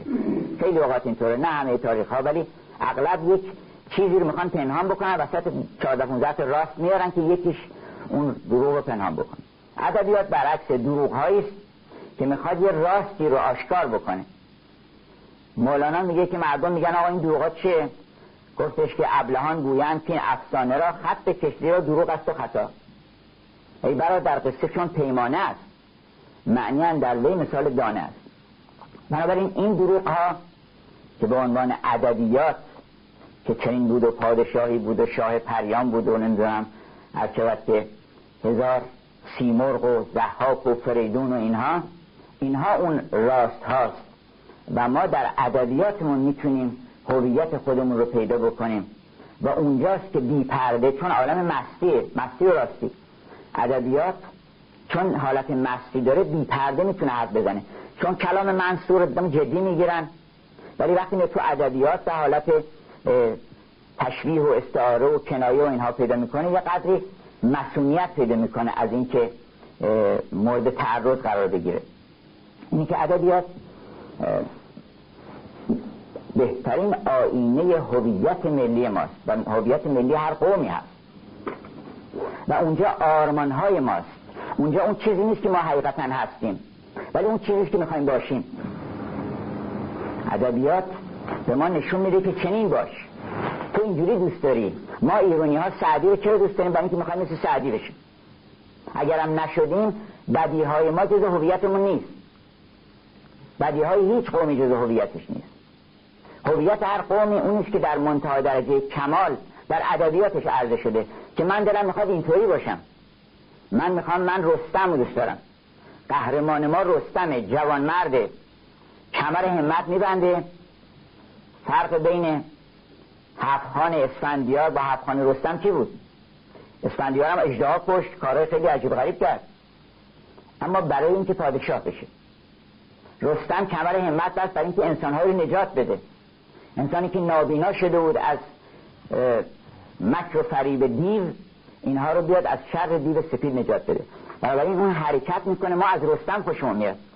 که قدم به قدم شجاعتی داره. حماسه رستم اومده بترسوننش که تو می‌دونی که این ارجنگ دیو چه لشگری داره و چنان پهلوانانی داره. گفت ببینی که این یک تن پیلتن چه سازد بدان نامدار انجامن حالا ببین.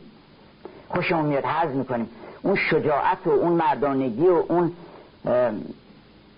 فدا کردن همه چیز در راه رسیدن به کمال انسانی و اون نام انسانی که رستم اینقدر نام برش مهمه برای اینکه اون نام انسانیه. برای این ادبیات اون نقطه های اوج وجود ما رو و کمالات ما رو نشون میده که دلمون می‌خواد باشیم و می‌تونیم که باشیم. چون هر آرزویی نشان استعداده. وقتی آدم دلش می‌خواد که مثل فلان کس باشه یعنی من می‌تونم اونجوری باشم. و اتفاقا مسئولم هستم که اونجوری بشم بنابراین ما در بهترین جایی که می‌تونیم دیدار بکنیم با خودمون و خودمون اصلا ادبیات اونیست که بتونه گفت فکر می‌کنم دبلوچ آدن هست که میگه که ای شاعر برو و در عمق هستی چراغ بیار و دست تو بکن جواهرات وجود من در بیار کف دستم ادبیات گوهر هستی شما رو کف دستتون می‌ذاره که تو می‌دونی چی هستی و چه مقامی داری تو دانی که و از کدامی نژاد؟ نژادی که گردون ندارد بیاد. تو می‌دونی که بالاترین مرتبه از فهم رو درباره معنی الهیت تو داری؟ تو می‌دونی که فردوسی گفت به هستیش باید که خستو شویم ز گفتار بیهوده یکسو شویم. خرد را و جان را همی سنجدو در اندیشه سخت کی گنجدو شما بعد از خوندن 700 صفحه کتاب کانت نقد کریتیکا پیو ریزن نقد خرد ناب اون وقت این بیت فردوسی براتون معنی پیدا می‌کنه. که تمام با استدلالش که آقا تو این عقل تو ترازو خودش عقلی که تو ترازوه که نمی‌تونه ساب ترازو رو بکشه که. پس رها کنیم مسئله رو. رها کن عقل را با حق همی باش. خرد را و جان را همین سنجد او. در اندیشه سخته که گنجد او؟ بنابراین از ادبیات آغاز کنیم و نخست از دین که ایرانی ها دینشون در دو بخش میشه. مثل همه کسان یکی بخش نظری و اون وحدت وجوده. حضور خداوند در کل کائنات. دوم از نظر روابط انسانی رابطه انسان با خدام رابطه عاشقانه است. پرستش به معنای عشق ورزی. پرستار کسی است که با شما در خدمت شماست و وجود خودشو وقت شما می‌کنه. پرستش یعنی عشق بازی. خلاصه. رابطه درست بین انسان و خداوند رابطه عشق بازیه. و عابد و معبود عاشق و معشوق. از نظر روابط اجتماعی یه دونه گناه بیشتر نیست. فرهنگ یک دوتا رو نمیپذیره. فرهنگ توحیدی میگه یه چیز هست. چند تا گناه ما داریم؟ سون ددلی نداریم. هفت گناه مهلک نداریم. یه دونه گناه داریم. و اون ظلمه. مباش در پی آزار و هر چه خواهی کن که در طریقت ما غیر از این گناهی نیست. هم یه دونه گناهی. چرا؟ به اینکه هر گناهی که شما خواهید در نظر بگیرین آخرش ظلم میشه. طمع میشه. تجاوز به حقوق دیگران میشه. دروغ هم ظلمه. اون یکی هم ظلمه. این یکی بکنیم که تکلیفمون روشن بشه که یه دونه گناه بیشتر ما در ادبیات فارسی و در فرهنگمون نداریم و اون این است که مباش در پی آزار. ولی این کافی نیست. اینکه آدم آزارش به کسی نرسه کافی نیست. خوب البته ولی کافی نیست. بهترش چیه؟ مرتبه کمالش خدمته. و امتیاز هر انسانی به اون چیزیست که به خارج از وجود خودش میده. قیمت هر چیزی هم همینطوره. هر چیز قیمتش به اینه که برای بیرون از ذات خودش چه خدمتی داره انجام میده. به همجرد در ایران از دیرباز کمر خدمت بستن که رمزش زنار بستنه. بعد زنار بستن عقد خدمت. اون زناری هم که مسیحی ها می... چیز زردشتی ها میبستن یا بعدا مسیحی ها میبردن این نشانه اینه که من کمر خدمت ببندم. فقط یه سمبل مسیحیت نیست. نشان خدمته. و خدمت کردن نشانه انسان کامله. عجیبه که در فرهنگ ما وقت میگیم انسان کامل یعنی که کسی مرد تمام است که از تمامی کند با خاجگی کار غلامی. خاجه است ولی غلامی می‌کنه. سرور مردمان اون کسی است که پایبوس هم است. نظامی گفت سرامت ولی پایبوس همه. گفتش که ما یه وقتی از خودش کرده که از بحر هر کس دوری صفتنی است. سرودی هم از بحر خود گفتنی است. منم سر پیرای باغ سخن به خدمت کمر بسته چون سربون من مثل سر اون سر به سایه پکن چه خدمتی می‌کنه. دو تا خدمت می‌کنه. یکی اینکه سایه میندازه رو سر گلها و گیاهان. یکی که شبا قصه میگه برشون چون باد که میاد در سر میپیچه و این برای گلها و گیاهان قصه میگه. به سر به سبز وحی آمد که تا جانش بود در تن کمر بندد به خدمت روز شبها را سمر گوید. شبا قصه باید بگه. این مثل سر باید کمر ببنده. منم سر پیرای باغ سخن به خدمت کمر بسته چون سربون فلکوار دور از خصوص همه. به جایی هستم که دست هیچ کس من نمی‌رسه که بخواد مثلا حسادتی بکنه یا آزاری بکنه. ولی سرامت ولی پایبوس همه. بنابراین خدمت نشان کماله. این داستان سمق تری وایز من که در ادبیات انگلیس در ادبیات مسیحی زیاد می‌خونید. سه تا موق بودن که اینها در رسدشون دیدن که یک ستاره داره طلوع می‌کنه که حضرت مسیح باشه. و فهمیدن یه نوری داره میاد. برایشون فرق نمی‌کنه که نور از کجا میاد. که فکر کنن نه ما که داریم از کافی دیگه نریم. گفتن نه بریم ببینیم که این کیه. این نوری داره پیدا میشه. و حرکت کردن و آمدن. نخستین این سنت هدیه دادن رو که در به اصطلاح کریسمس و هم هدیه بدن. این اول بار این مغان بودن که هدیه بردن. یه داستان خیلی لطیف دیگری هست. به نام The, The Other Wise Man. یه موقع دیگری هم بوده به نام اردوان. این داستان هنری ونداک نقل کرده. به نام اردوان که اردوان یه شبی اون هم ستاره رو دیده بوده و با اون سه تا قرار گذاشته بوده که در فلان نقطه در فلان ملتقای درود مجمع البحرین در اونجا همدیگه رو ببینن و برن به دیدار اون بزرگی که به دنیا میاد.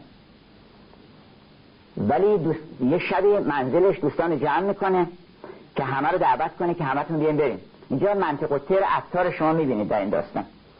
همه میگن بله چقدر خوبه و ما میایم و اینها. ولی بعد که جدی میشه هر کدوم اوج می‌خوان. یکی میگه ما زن بچه دارید یکی میگه ما نمی‌دونم گرفتار داریم بچه همون دانشگاه دارن اینها خلاصه هیچ کس نمیاد.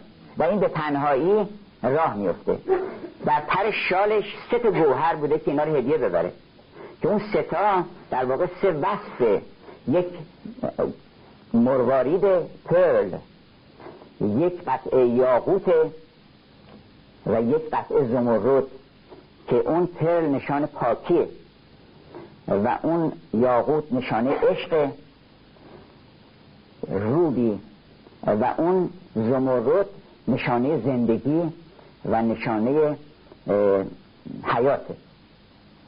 و این ستا ستا رنگ پرچم ایران سبز و قرمز و سپید همین ستا گوهره که اونجا به صورت پرچم یعنی ما زیر پرچم پاکی و عشق و حیات عشق و حیات و زندگی در زیر این پرچم حرکت می‌کنیم. و این ستا رو می‌بره که بده اونجا به مسیح و هدیه بکنه. ولی در راه نیازمندانی پیدا میشن و بیماری پیدا میشه. مسکینی پیدا میشه و اینها رو می‌بینه که چاره نیست از که اینو برسه به بیمارستان. اون یکی رو ببره به خونش برسونه اون بچه یتیم رو. وقتش گرم میشه به این کارها و ناگهان متوجه میشه که دیگه نمی‌رسه به اون دیدار و اونا حرکت کردن و رفتن و انقدر اندوهگین میشه که من چرا نتونستم به موقع برسم و به اونها؟ و داشته بر میگشته که ناگهان مسیح رو می‌بینه. اینه در افق مسیح پیدا شد و گفتش که هدیه تو ما رسید. هدیه ایرانی هم اینطوریه. هدیهشو مستقیم نمی‌برن بدن به خدا. می‌برن میدن به اون کسانی که تجلیات و ظهورات الهی هستن در روی زمین. و اگر که خواستی خدا رو بپرستی و خدا رو باش معاشقه بکنی نماینده داره در روی زمین. اینطور نیست که بگه من خدا رو دوست دارم. باید در روی زمین انسان عاشق بشه. از خصوصیات ایرانی میل به اعتدال و تناسب و توازن و سنسا بیوتی در ایران خیلی قوی بوده همیشه. اولا زیبایی محترم بوده چرا؟ با اینکه مقدس بوده اصلا. زیبایی نوره و تجلی خداست.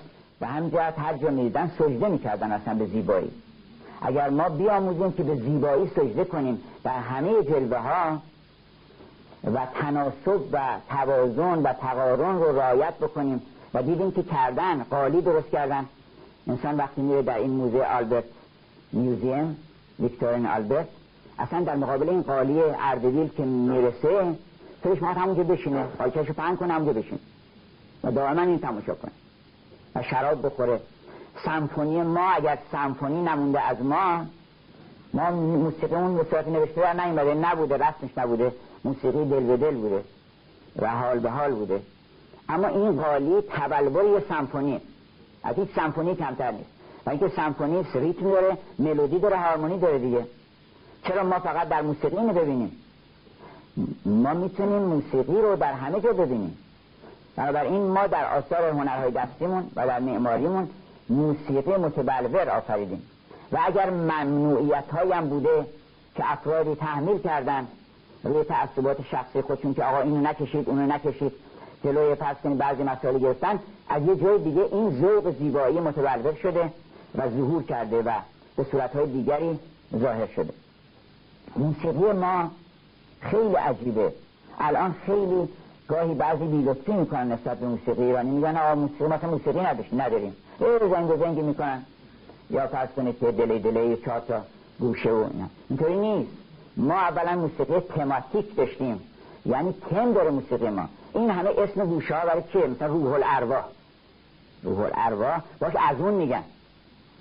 اون معزن زاده اردبیلی در روح الارواح از آن رو تو بیات ترک می‌خونه. گوشه ها اسم که داشته این اسم معنی داشته. وقتی می‌گفتن جامع دران یعنی اون که باید یقت چاک بکنی. بر خیشتن به در رفت ضمن میگه این موسیقی اینقدر برای گوش لطیف بود که مثل خون سیاوشان بود. ضمن خاطره سیاوش و اینکه انتقام سیاوش رو باید گرفت از بدان و از ددان این هم زنده می‌کرد در ذهن ما. اسم یه گوشه هست مثلا تخت تخت تاغدیس مهربانی نمی‌دونم. این 700 تا گوشه اسم داره تو موسیقی ایرانی. این پس معلومه اگر نمونده همه اینها و ما ننوشتیم نشان این هست که موسیقی ما یه موسیقی بوده که هماهنگ بوده با ادبیاتمون. اصلا حرفاشون رو گفتش که شیرین که حرف من اینجا میشینم خسرو اون طرف تو اتاقش. بار بعد قرار شد حرفای اینو بزنه. نکیسان حرفای شیرینو بزنه. برای این شیرین از پشت پرده آخه موسیقی در پرده است. حالی درون پرده بسی فتنه می رود تا آن زمان که پرده برافتد چهار کنن درون پرده است. این تو پشت پرده می گفتش که نکیسا بر طریقی کان سنم خواست فرو خواندیم غزل در پرده راست. پرده راست که تو پرده راست دنب قمری بر شاخ چنار. پرده راست مهمترین و راستترین حرفا رو می‌زنه. و اون این است که تو باید به شادی برسی. مخصبه دید پرده راست رو تفسیر کرده مولانا نظامی که مخصبه دید دولت زمانی مگر از خوشدلی یابی نشانی. یعنی اینقدر تلاش کن که به حقیقت شادی و به حقیقت خوشی برسی نه به این خوشی ها که امروز هست و فردا نیست. بنابراین اگر بخوایم وارد بحث موسیقی بشیم خودش آسوده شبی باید و خوشمحتابی موسیقی علاوه بر اینکه اونجا آمده تو ادبیات هم به صورت گوناگون آمده. چون موسیقی یه بخش عمدهش هارمونی و ریتم دیگه ریتم و ملودی. ملودی اندیشه است. چه در موسیقی چه در ادبیات. ملودی رد پای یک احساس و یک شهود و یک دریافته که تبدیل میشه به یک توالی نوت ها اینطور نیست که حالا بعضی میگن ملودی توالی چند نوت رو بهش میگن ملودی. دوره میفا سلاسی سولا دو برگردی. این که ملودی نمیشه. ملودی رد پای یک احساسه که اون وقتی رد پا اون گچباری که داره گچکاری می‌کنه اون ناگهان یک چیزی به ذهنش میاد و اون به صورت یک چند تا نوت در میاد. بعد اینو یک موسیقیدانی می‌گیره کمپوز می‌کنه. یعنی اینا رو تیکه ها می‌ذاره بغل هم بعد مثلا یه سمفونی باش می‌سازه. بنابراین ملودی که هست در شعر ملودی اندیشه است. هارمونی تناسباته که همه چیزا رو با هم متناسبه. اصلا سعدی می‌خواد یه شعری داره که می‌خواد بگه که کسی نمی‌تونه به شعر من حمله بکنه. تو همین شعر منتها درجه قدرت به کار برده. میگه که رها نمی کند این نظم چون زره در هم که خسم تیغ تعنت برآورد ز نیام. چقدر تناسب داره که تیغ و تعنت و که از نظر لفظی. بعد ز نیام شمشیر از نیام کشیدن و خسم و ضربه زدن و زره چون زره در هم و رها نمی کند این نظم چون زره در هم که خسم تیغ تعنت برآورد ز نیام. یه جایی سعدی بهش برخورده چون الان هم میگن بعضی به سعدی که سعدی بیشتر فساحت و بلاغت و این مقدار الفاظ و به هم خیلی خوب تناسب داده و داستان این نیست. خود سعدی هیچ خوشش نمیومده بگن افضل متکلمی میگه که نه صورتی است مزخرف. صورت مزخرف این هم فساد بلاغت. قدیم به این معنی بوده. نه صورتی است مزخرف سروده سعدی چنان که بعد در گرمابه می‌کند نقاش. که برقعی است مرصع به لعل و مروارید. یک برقه این که می‌بینی خیلی قشنگه این جلوی چهره فرو گذاشته بر روی شاهد جماش. اینو بایستی که اینو بزنی کنار. نبایستی که به این دل خوش بکنی. کدام دامادی میره توی اجله بعد مثلا ببینه به چه نقاب قشنگی روسری مرواری. بنده بله. مرواری رو نگاه بکنه و بعدن به دنبال کارش. اینو گذاشتن مرواری البته هست برای اینکه قشنگ باشه. و بزنی کنار اون روبنده رو. در بزنی کنار. سعدی یه روبنده است این فساحت یه روبنده است پشت اون ملودی. این هارمونی ها و تناسبات اینها همان در خدمت اون ملودی هستن که ملودی رد پای یک اندیشه از تجلی جماله که ظاهر شده. عجبا از این نظامی که موزه تناسباته. یعنی این هر جا که وارد شده منتهای تناسبات رعایت کرده حتی مثلا اول که می‌خواد بگه بسم الله الرحمن الرحیم هست کلید در گنج حکیم تو پنج کتاب شروع بسم اللهش یعنی ستایش خداوندش تناسب با اون کتاب داره. یعنی در اینجا راجع به کلید و گنج و چون اسرار حکمت داره میگه در مخزن الاسرار.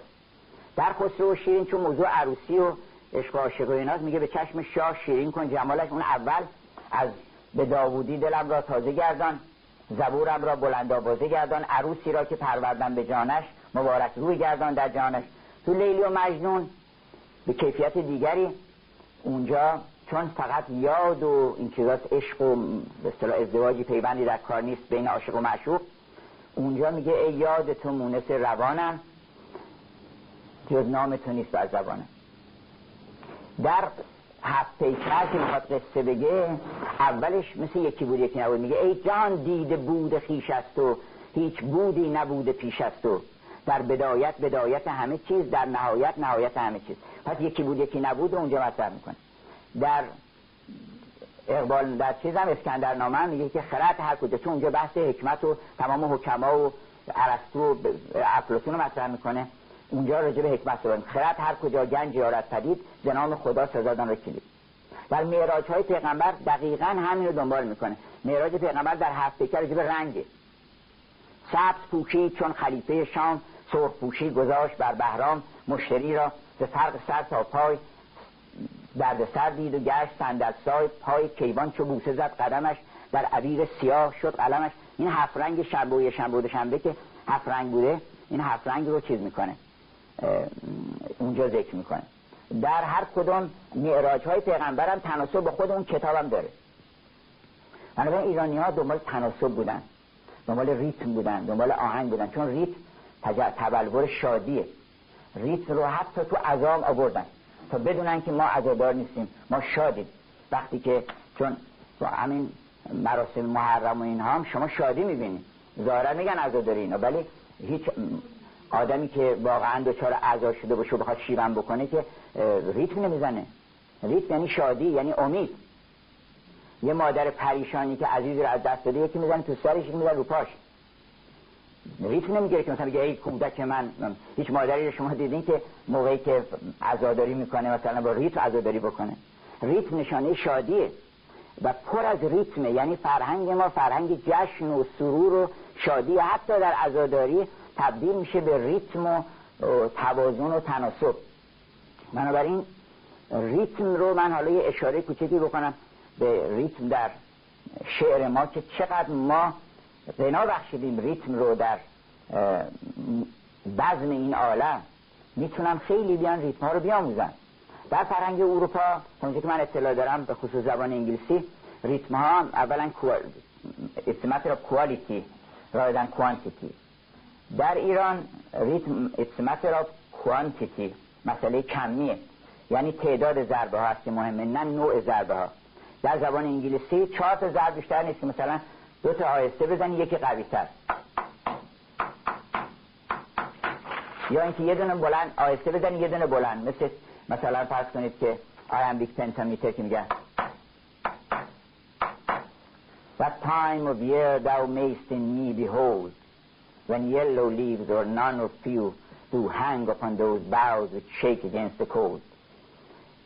اما ما در زبان فارسی تا اونجایی که ثبت شده حدود 60 70 تا ریتم مختلف داره و این ریتم رو حتی میشه وارد موسیقی کرد وقتی میگه که زدو دید خون فشانم به غمت شب جدایی چه کنم که هست اینها گل باغ آشنایی آدم پر از آهنگ میشه اصلا متاسفانه استاد ادبیات این ریتم رو آوردن توی توی ادبیات درس میدن. و اغلبم نمی‌فهمن. یعنی محصل نمی‌گیره. از طریق گوش باید بگن موسیقیه. یا تا گل برخشانی باید رقصید خود اگه تونستی برقصی معلوم میشه فهمیدی ریتمشو. وگرنه مفایلون مفایلون مفایلون به درد نمی‌خوره بیشتر چیزا رو مشکل کردن. شعرهایی که می نویسن والا این مصنوی من نگاه می‌کنم برای بچه ها نوشته مثل اینکه. خیلی ساده است. مصنوی رو شعر کرده راجب نیستان. من خودم می‌تونم از نیستان تا مرا ببریدن از نفیر مبزن نالیدن نوشته که راجب نیستان. حقایق ماهیات که از حیثیت اندراج و اندماج در قید هویت ذات مسما به شعون عالیه اند در آن مرتبه از حضرت اسماء عالیه از هم ممتاز نیستن لا اسمن ولا رسمن. ریتم کردنش بهر رزج مسمن مخبون اکبر. دادم نفهمی چیه. بابا اینو بگو که این ستی که می‌زنی می‌زنی رو کاغذ این ریت بگی تنبک بیاد من ریتم براتون بگم. میشه خیلی هم زود یاد گرفت. ظرف یه ساعت همه ریتما رو می‌تونن همه یاد بگیرن. و شعرها رو درست بخونن. و لذت ببرن از خوندن اون شعر. گاهی شعرها اصلا کوچ می‌کنه آدم رو. این نظامی وقتی میگه ای همه هستی ز تو پیدا شده خاک ضعیف پست و توانه شده. یواش یواش آدم کوک میشه اصلا یعنی دلش می‌خواد بلند شه و دیگه شما نمی‌تونید بشینید نمی‌تونید بشینید بنابراین ما فرهنگمون فرهنگ شادیه. اصلا شادی ستایش شده. غم ستایش نشده. غم اگر که غم عشق و اینا رو گفتن اون نده همچنین غمی را به هزار شادمانی. اون غم عین شادی بوده. غم عشق آمد و غمهای دیگر پاک ببرد. سوزنی باید که از پای برارت خاری. و بعد هم گفتش که این غم هم که ما رو شکایت می‌کنیم ملال مسلحتی می نمایم از جانان. که کس به جد ننماید ز جان خیش ملال.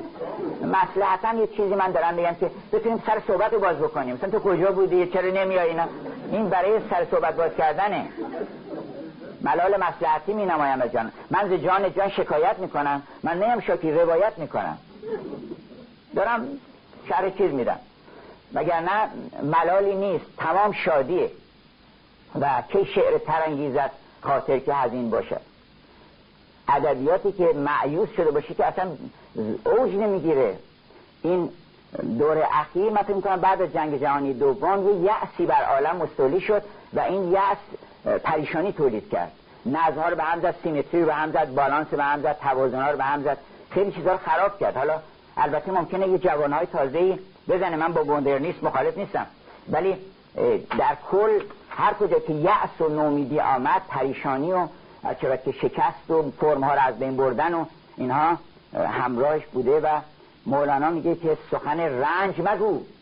جز سخن گنج مگو. و از این بیخبری به شاعر داره میگه. و از این بیخبری رنج مبر هیچ مگو. تو نمی‌خواد جون بکنی که شعر بگی اینا. تو اول برو که شادی خود رو بکن که به جایی برسی چون به بستانی رسی شیرین و خوش آنگهان دامان مردم رو بکش بگو ما باغ داریم مثلا بیاین اونجا. در چهی و در گوی قلتبان. دست بعد داره سبال دیگران. سیبیل ما رو گرفته که بیاریم قهر چاه خونه ما اونجا. من در یعص نومیدی هستم شما پشو بیاریم اونجا. بنابراین ما اگر که یه سیری بکنیم اینو عجیبه که ادبیات ما تمام راجب مطربی راجب عاشقی راجب دستفشانی راجب پایکوبی راجب شادی و زندگی زندگی رو هیچ کس نگفته که مثلا زندگی رو رها بکنید شما. چیست؟ دنیا دنیا که اگه گفتن دنیا رو رها بکنید دنیا مقصود اشتغال به قفلت و بیخبریه. چیست دنیا؟ از خدا غافل شدن. نه قماش و خانه و فرزند و زن. خونه و کامپیوتر و شغل و کار و اینا که دنیا نیست. دنیا اینه که تو یادت بره که کی هستی اینجا توی چیکار داری می‌کنی. پروردگارت کی این میگن دنیا. مگر نه همه اخبار گوناگون هستی رو آدم باید که تجربه بکنه و دنیا رو نبایستی که چیز بگیره. مرا به کار جهان هرگز التفات نبود. رخ تو در نظر من چنین خوشش آراست. حالا که دیدم تو اینجا هستی تمام امور دنیا بر من عزیزه. همه چیزا رو من تجربه می‌کنم. لذت هم برای من آفریدی همه من باید تجربه کنم منتها ظلم نباید بکنم تجاوز به حقوق دیگری نباید بکنم. موجبات ملالت خاطر کسی نباید فراهم بکنم. یه نکته دیگه راجع زن در ادبیات ما جز هویت ما حرمت زنه. این رو گاهی به ادبیات خورده می‌گیرن برای اینکه out of context فلسیه یعنی یه شعری رو از یه جایی در میارن بعد میگن آقا فردوسی اینو گفته. این یه جایی داره در اون مقام. وگرنه شما زنان فردوسی رو نگاه کنید زنانی که فردوسی آفریده زنانی که نظامی آفریده اینا در منتها درجه ذوق و کمال هستن. حتی قلبه داره شیرین لحظه به لحظه قلبه شیرین رو بر خسرو می‌بینید. زن امتیازش در فرهنگ ما اینه که زن در موضع ناز قرار داره. یعنی نشسته رو تخت ناز. و باید اونجا بشینه. جای طبیعیش اونجاست. و مرد در موضع نیازه. اینه که می‌بینید زن رو مولانا میگه که رستم زال بود و از همزه بیش. از بز همزه بیش هست در فرمان اسیر زال آن که آنکه عالم مست گفتش آمدی کلمینی یا همیرا می‌زدی. زن در فرهنگ فارسی مظهر اون وجه معشوقیت خداونده. خداوند که عاشق خودش بوده اون نور. هم خودش عاشق بوده هم خودش معشوق. از اون عاشق بودنش مرد را آفریده و از اون معشوق بودنش زن را آفریده. زن اون وجه معشوقی خداونده و وجه معشوقی در مقام نازه وجه عاشقی در مقام نیاز. و حالا اگر میگه که زن گرد یکی هزار باشد در عهد کم استوار باشد بسیار وفای زن کشیدن. نار نظامی گفته بسیار وفای زن کشیدن. جفای زن کشیدن از هیچ زنی وفا ندیدن. زن چیست؟ نشانگاه و نیرنگ در ظاهر صلح و در نهان جنگ. نمی‌دونم این کار زنان پاکباز است افسون زنان بد دراز است. اینا رو اومده یک کسی اومده مجنون می‌خواد منصرف بکنه این مربوط به زن نیست. این می‌خواد مجنون منصرف بکنه که آقا بلیش کنیم لیلی رو اینا چقدر جوش می‌زنیم. بیا صد بهتر از او صد هزاران هوروش هست بگزین زین همه زیبا و کش کشتی همه رو. یکی دیگر انتخاب بکن. اینو مجنون و جوابش داده گفته که هیچ چیزی نیست وفا اینجاست. اصلا زن مظهر وفاست. انتظار وفا از زن میره. مرد هست که بهش نمیگن وفادار و انتظار وفا ازش ندارن. برای اینکه معمولا گفتش که به قول شکسپیر one foot on sea one foot on land to one thing constant never. مرد اینجوریه معمولا. ولی زن مظهر وفاست مظهر چون taste of eternity و اون تجلی معشوقیت اله خداوند رو ما اونجا باید بچشیم. بنابراین زن در ادبیات ما مورد احترام خاص بوده و زنانی آفریده شده که در مرتبه کمالا عارفان بسیار بودن. منتها اگر بگن دنبال اسم پس اسمشون و اسم دنبال اسم نبودن اصلا. بسیاری زنان بودن که بزرگان معرفت ما همه از او بهره گرفتن. محی الدین عربی گفتش که حالا ما که میگم مقصود به طور کلیتر قدری بسیتر فرنگ فارسی هم با محی یکه. از دیدن یک دختری و مشاهده جمال او فتوحات براش شده و گشایش ها شده و صورت او رو به عنوان تورات میخونده و کننی موسا من فعدرسه کننی موسا من این کتاب میخوندم و درس می‌دادم کتاب زیبایی رو. این من چون فرصت زیادی نمی‌دونم چقدر دیگه فرصت داریم. بله اشاره کردیم که ایرانی ها آمادگی داشتن برای پذیرش حقیقت. در هر جلوه. و وقتی که اسلام آمد علا رقم فشارهایی که توسط اعراب دور از اسلام حقیقتا دیده بودند اما به اسلام دل سپردند. قرآن رو آیت نور دیدن و این چه که فرمود فرقانن و نورن نورن و فرقانن مبینا این رو احساس کردن به همجرد حتی می‌تونم بگم که ایرانیان پاک نجات به خصوص شعرهای بزرگ ما حتی پیرو به حضرت محمد نبودن عاشق او بودن. پیرو به قرآن نبودن عاشق قرآن بودن. قرآن رو برای خودشون دستاویز یک سلسله آداب و سنن نکرده بودن. قرآن آدرس خانه خداست برای اونها. و همجد بهترین تفسیرها رو در ادبیات فارسی شما از قرآن می‌بینید. من چون وقت کم هست چند کلمه ای رو چند نمونه ای رو خدمتون عرض می‌کنم. مثلا هر روز ما می‌خونیم غیر المغضوب علیهم. خیلی هم مراعات می‌کنن که این مغضوبش درست ادا بشه غیرش درست ادا بشه. در صورتی که یعنی چی غیر المغضوب علیهم؟ نظامی اشاره می‌کنه که وقتی که مجنون دید که سیادی آهو گرفته آمد و دلش به رحم آمد. این زیبایی آهو گفتش که چشمش نه به چشم یار ماند رویش نه به نوبهار ماند. چشمی و سرینی این چنین خوب بر هر دو نوشته غیر مغزوب این روی این سرین این روی چشمای این نوشته غیر المغزوب علیهم. بنابراین زیبایی غیر مغزوبه ما اگر بخوایم غیر المغزوب علیهم باشیم باید زیبا باشه. خیلی اهمیت داشته که زیبایی رو در مرکز دین قرار دادن. و به نظر من اگر ما یه دونه امر به معروف داشته باشیم همون است که زیبا باش. زیبا باش اخلاقت هم خوب میشه هنرت هم خوب میشه. زیبایی همه معانی رو در بر می‌گیره. رفتارت هم خوب میشه گفتارت هم خوب میشه. فکر کردنت هم متناسب میشه. هر چیزی در منتهای تناسب خودش قرار می‌گیره. و یه دونم نهی از منکر که اونم لازم نیست. برای اینکه وقتی گفتن زیبا باش این زشت نباش. دیگه نهی از منکر هم نیست. از این جهت یا مولانا میگه که میبخشن دوستان به درازا کشید.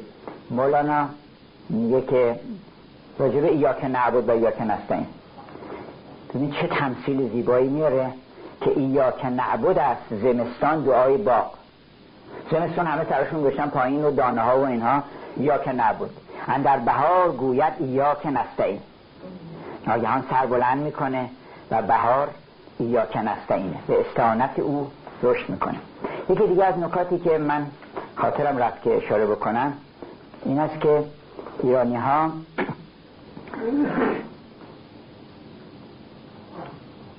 اصل مورد قبولشون که در اخلاق مهمترین اصل هست این است که if A then B. اگر الف شد دم رخ میده دنبالش. تو نمی‌تونی یه کاری بکنی فرار بکنی. تو پنداری که بدگو رفت و جان برد حسابش با کرام الکاتبین است. این عالم حساب کتاب داره. این که اون جادوگران اهریمنی در مکبث گفتن که fair is foul foul is fair این بدترین حرف دنیاست. دوزخی ترین سخن رو شکسپیر گذاشته دهن اون خواهران هولناک weird sisters چرا برای اینکه این بدترین حرفه که fair is foul foul is fair یعنی هر کاری کردی کردی اخلاق به هم میره به هم می‌ریزه اما وقتی گفتی fair is fair foul is foul در ادبیات ما اینه که fair is fair بانگ خوش دار چون به کوه آیی. کوه را بانگ خر چه فرمایی. قرار بشنوی اینا رو. اگه قرار بشنوی باید خوش آواز باشی تو کوه به خصوص. چون این عالم مثل کوهه. و گفتش که سیمای نغز صورت موزون طمع مدار چون می نهی مقابل روی خر آینه بنابراین اینم یه اصله که در ادبیات جهان اگر بخوایم خلاصه کنیم کل شکسپیر رو. در یک جمله این است که شکسپیر میکوشه ثابت کنه که fair is fair foul is foul و اگر لیر سقوط می‌کنه به این دلیله که این کارش fair نیست. و اگر مکبس همینطور و اگر حاملت حکم چون یه اشتباهی می‌کنن. و این عواقب کار خودشون دارن می‌بینن. و یه نکته دیگه هم این است که حتی فردوسی که کمتر به نظر میاد به قرآن توجه کرده باشه جان قرآن اونجا دیده میشه. و اینکه اساس مبارزه انسان با نفس مهمترین دستور قرآنی که با نفس مبارزه کنه. و این رو فردوسی تبدیل که به دیو و پهلوان. و می‌بینیم که این دائما از شروع شاهنامه سرکل دیو پیدا میشه. تا آخر شاهنامه هم دیو حضور داره. اول دیو پیدا میشه. بعد سیامک رو دیو می‌کشه. بعد پوشنگ دو مرتبه میاد اون چیز رو. سیامک چرا؟ برای که اونم اشتباه می‌کنه. سیامک درهن در آمد سیامک درهن تنا درهن تن که دیو نباید بره. باید بفهمه که در بهار آدم بایستی که در بهاران جامعه از تن برکنید از این جهت سقوط کرد. ولی هوشنگ اون دیو رو به زمین انداخت و همینطور مبارزه آمد تا حکومت دیو شد زحاک. بعد حکومت تحمورس دیو بند شد تمام دیوار رو بعد زحاک آمد دو مرتبه دیو شد باز فریدون آمد دیو شد. حاکمیت دیو حاکمیت انسان. و این موقعی که دیو حاکم شد جهنم بود. موقعی که انسان حاکم شد بهشت بود. و موقعی که دائم جنگ می‌کنن میشه دوزخ. و من کمدی الهی شاهنامه در واقع هست که دائما ما یا در حالت بهشت هستیم که فائقه بر دید میشیم یا شکست می‌خوریم از دید که جهنم میشه و یا داریم مبارزه می‌کنیم که میشه حقخان رستم و میشه مبارزه و پیشرفت و هر که توفیق بر علیه اهریمن چون فرصت زیادی نمی‌دونم چقدر دیگه فرصت داریم. یکی دو تا بله تموم شده وقتمون. بله. من فقط ختم بکنم به فهرست بقیه مسائل که مثلا آداب و سنن ما همینطور وابسته به اون معارف الهی مونه یعنی ما همه چیزمون با اون یکی ارتباط داره. حتی برای بچه ها که ما هم قصه بگیم یکی بود یکی نبود غیر از خدا هیچ کس نبود. از اینجا شروع میشه داستان ها و این ماهی که شب عید می‌خورن برای اینکه تو شکم اون ماهی خاتم سلیمانی هست که اون دل ماست که اونجا گم شده. اینا همش رمز و روایت. بنابراین این ادبیات ما سرچشمه فیاض هویت ماست و ما چه باید بکنیم؟ من یه مثال کوچکی براتون بزنم. یک قالی باف اصفهانی از دوستان ما یه قالی اخیرا بافته 7 سال پیش که این در دوسلدورف برنده بهترین قالی شد. و با اینکه قالی کوچکی از سه متره شاید یه میلیون پوند وقتی یک میلیون مارک اونجا قیمت گذاشتن. و من از او پرسیدم که این قالی انگیزت برای ساختن این قالی چی بود؟ گفتش که این بود که سرم بلند نگه دارم بگم من ایرانی هستم. در همین لندن عزیزی رو ما برخورد کردیم. ستار نواز. ایشون برای همین نیت که من اگر که توی مجمعی فرانسوی انگلیسی دارن ساز می‌زنن نگن که تو ایرانی هنر چیه؟ اگر هر ایرانی اینو به جه همتش قرار بده که من باید یه کاری بکنم که هویت ایرانی من مایه سربلندی خودم و جامعه و قومم باشه. هر کسی هم می‌تونه. هیچ کس نیست که نتونه یه سربلندی بر قوم خودش ایجاد بکنه. ویلیام سایر گفتش که من هیچ کس رو ندیدم. حتی هر قدری اصرار بشه که نتونه یه کاری یگانه در عالم بکنه. چون همه ما یونیک هستیم. هر کدام از ما یه گوهری در ذاتمون هست. بنابراین بدا به حال ما اگر که افتخاراتمون زیر خاص باشه و منتظر باشیم که در یه تپه یه چیزی کش بشه که ما سربلند بشیم. سربلندی ما بایستی که به ذات خودمون باشه. چون شیر به خود سپه شکن باش. فرزند خصال خیشتن باش بگو من ایرانیم. این هنر منه. این ذوق منه. این رفتار منه. این انسانیت منه. این تسامح و شود که دین منه. و من چنین هستم. من چنینم که نمودم دیگریشان دارم بنابراین من فکر می‌کنم وظیفه ما اول به خصوص جوانها این است که با این فرهنگ فیاض فارسی که هویت خوب ما رو خالی از اون عیب هامون البته عیب هامون هم گاهی نشون میده انتقاد می‌کنه. اون رو به دست بیاریم و بعد بر مبنای اون حرکت بکنیم بریم جلو نه اینکه اونجا بیستیم. ما قلم دوش پدرمون اگه سوار بشیم قدمون از پدرمون بلندتر میشه. من خط بکنم به این شعر مولانا که متعرض شاید برای دوستان خوندیم ولی بوی امید میده. ایرانی یکی از خصوصیت اینه که معیوس نمیشه. از میدون در نمیره. میره تو چیز مثل اصحاب کهف میخوابه بعدا بلند میشه دو مرتبه میره ایرانی گفتش که پس بخواستم باشم از اصحاب کهف می‌گیره میخوابه مثل زمستان که درخت میخوابن ولی بعد دو مرتبه بلند میشه. ایرانی از معیوس نمیشه. یس اون نورمور که ادگار آلن پو گفت مربوط ما نیست. که هر چی می‌پرسیم گفت نورمور. رسالینش چیزش نورمور بود. مولانا میگه که باز گردد عاقبت این در بلی. رخ نماید یار سیمین بر بلی. نوبهار حسن آید سوی باغ. بشکفد آن شاخه های تر بلی. این سر مخمور اندیشه پرست مست گردد زانمه احمر. بلی آن بر سیمین و این روی چو زر اندر آمیزن سیم و زر. بلی من خموش کردم ولی کن در دلم تا ابد روید نی شکر. بلی این بسم الله. عجبا از این کلمه که شرح این گرمن بگویم بر دوام صد قیامت بگذرد و ناتم اولا که کلید کوک ماست. این بسم الله که ما هماهنگ بشیم با کل عالم. اگه کل عالم اسم او رو نمی‌برن یسبح الله اگر ما هماهنگ بشیم ما هم همون صدا رو و همون نوا رو بخونیم کوک میشیم با عالم. هارمونی پیدا می‌کنیم با عالم. و در اثر این هارمونی به قول درایدن شاعر انگلیسی عالم دیگه هجاب نمی‌گیره اسرارش به ما میگه. اقرأ بسم ربک الذی خلق به این دلیله. چون بدون اون اسم اصلا راه بده نمی‌کنه شما. دیگر اینکه این بسم الله نشانه عشق ما اسم معشوقمون باید ببریم. اگر از مجنون بپرسن که اسم شما چیه میگه لیلی. یا فوقش میگه عاشق لیلی ولی لیلی داره توش. ما اسم خودمون نباید ببریم. Deny your name. اسم خودت رو فراموش کن. رومئو به جول جولیت به رومئو گفت. اسم خودت رو فراموش کن. و اونها قبول کرد. این بسم الله قسل تعمید ماست. حالا این شبها یک اشاره هم ارتباطی با حضرت مسیح داره. این بسم الله قسل تعمید ماست. یعنی ما شستشو بکنیم از این نام که این انیت ماست. این هویت ماست. دیگر اینکه این بسم الله اضافه تشریفیه ماست. وقتی ما به اسم او مربوط میشیم و منصوب میشیم مثل اون طلبه اصفهانی که معروف حکایتش که در حجره می‌خوان که نکره مضاف کسب تعریف می‌کنه. و خودش خب عجب این نکره این چه قاعده چه خاصیت عجیبی داره. چه قاعده خوبیه که قاعده تبدیل نکره به معرفه. گفت این قاعده رو ما استفاده بکنیم. این میگن applied grammar گرامر کاربردی. گفت اینو ما استفاده بکنیم از این قاعده.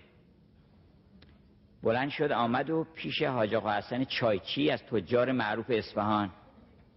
گفت حاج آقا من یک قاعده خوندم در صرف و نحو که نکره مضاف کس تعریف می‌کنه. توضیح داد براشو گفت حالا چه استفاده می‌خوای بکنی؟ به من چه مربوط میشه؟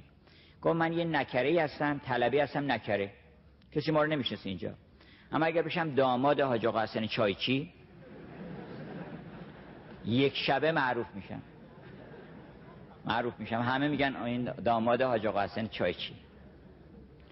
بنابراین ما حالا اگر از اون طلبه اسپانی هم یه خود باهوشتر باشیم و خیلی باهوشتر باشیم نریم پیش حاج آقا حسن چایچی. بریم پیش اون معروف علل اطلاق و بگیم که ما کسی نیستیم. ما رو یه جوری به خودتون بالاخره یک ارتباطی انتصابی بدین بین ما و خودتون.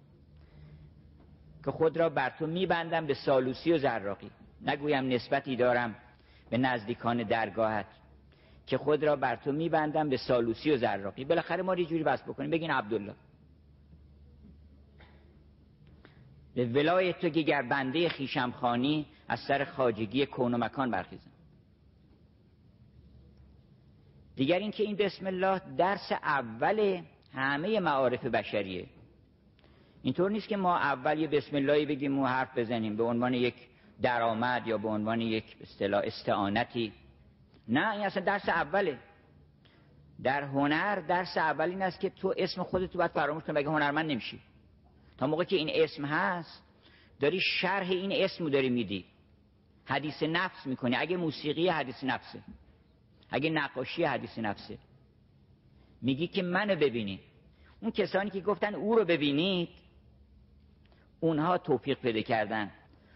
مثل سعدی که گفت ماه نو هر که ببیند به همه کس بنماید. من خم ابرو که تو داری به همه کس بنمایم. نامتن در دهن پیر و جوان اندازم. نامه حسن تو بر عالم و جاهل خانم نامتن در دهن پیر و جوان اندازم بنابراین اصل هنر این است که تو نباشی و شرح او رو شرح جمال او رو حالا یا به موسیقی یا به نقاشی یا به مجسمه یا به هر چی که هست گفتن آثار میکلانج چهار کلمه مذهبی خلاص در چهار کلمه مذهبی خلاصه میشه. کریشن خداوند عالم را آفرید. incarnation تجلی خداوند در عالم. salvation یعنی رستگاری کائنات در اثر بازگشت به او و damnation یعنی ارچبت که لعن ابدی انسان اگر که خدای نکرده هماهنگ بشه با اون ملعون ابدی. هر چهارتاش تو این چهار کلمه مذهبی خلاصه میشه.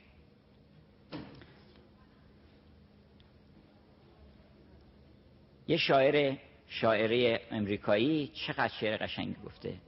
که شاید البته مولانا خیلی خلاصه ترش کرده اونو قبل از او. این مال همین دوره اخیره. میگه که I am nobody. Who are you? من کسی نیستم. شما کسی؟ If you are nobody like me then we are two. اگه تو هم اسم من کسی نیستی میشیم دو نفر. به کسی نگیا اون می‌کنن. They would banish us. چون هر کسی یک کسیه بر خودش. اگه ما یک کسی نشدیم میگن آقا دیوانه است این. خلق بندندم به زنجیر جنون. گر بگویم چیزی دیگر من کنون خلق بندندم به زنجیر جنون how boring it is to be somebody. چقدر ملالت آوری که آدم یک کسی باشه. مولانا گفت من کسی در ناکسی دریافتم. من فهمیدم اگه بخوام کسی بشم هیچ کس نباید باشم. چرا؟ به اینکه کس یعنی یه تابلوی نقاشی هر کسی یه چیزیه. همونه دیگه از اون که تجاوز نمی‌کنه یکی درخت یکی زمینه یکی آسمانه. نقاشی هم همینطوره. اما اگر از آینه شما بپرسین که تو کی هستی میگه من کسی نیستم. اون کسی که کسی نیست when you are nobody you are everybody. وقتی کسی نیستی همه کس هستی. چرا؟ برای اینکه همه نقش خودشون رو در تو می‌تونن ببینن. ادبیات نوبادی باید بود. تمام ادبیات اون کسانی پدید آوردن که کسی نبودن. اون کسانی کسی بودن همون شمونات خودشون نشون دادن. کسی هم خوشش نمیاد کسی که کسیه. چون خودش هم یه کسی در مقابل او این کسی از این مایی ما خوشش نمیاد. درس اول خلاقیت که الان مهمترین گوهر در دنیا که روش سرمایه گذاری می‌کنن این است که خلاق اوست. بنابراین تو با اسم او می‌تونی خلاقیت بکنی. اگر که این اسم خودت نباشه و اسم او باشه خلاقیت های گوناگون در هنر در فرهنگ و تمام کسانی که خلاقیت های بزرگ به اونها منصوبه کسانی بودند که از این نام خلاص شدن. و بنابراین این موضوع بحث ما هم که امروز هم مسئله هویت هم ادبیات و هم هویت فرهنگی ما همون خلاصه شده در بسم الله. برای اینکه هویت فقط مال اللهه ما هویتی نداریم. هویت و انانیت هم هویت و هم انانیت. بود حق را سزاوار. کسی غیر از او دعوی این که من کسی هستم نمی‌تونه بکنه. بنابراین قول هو.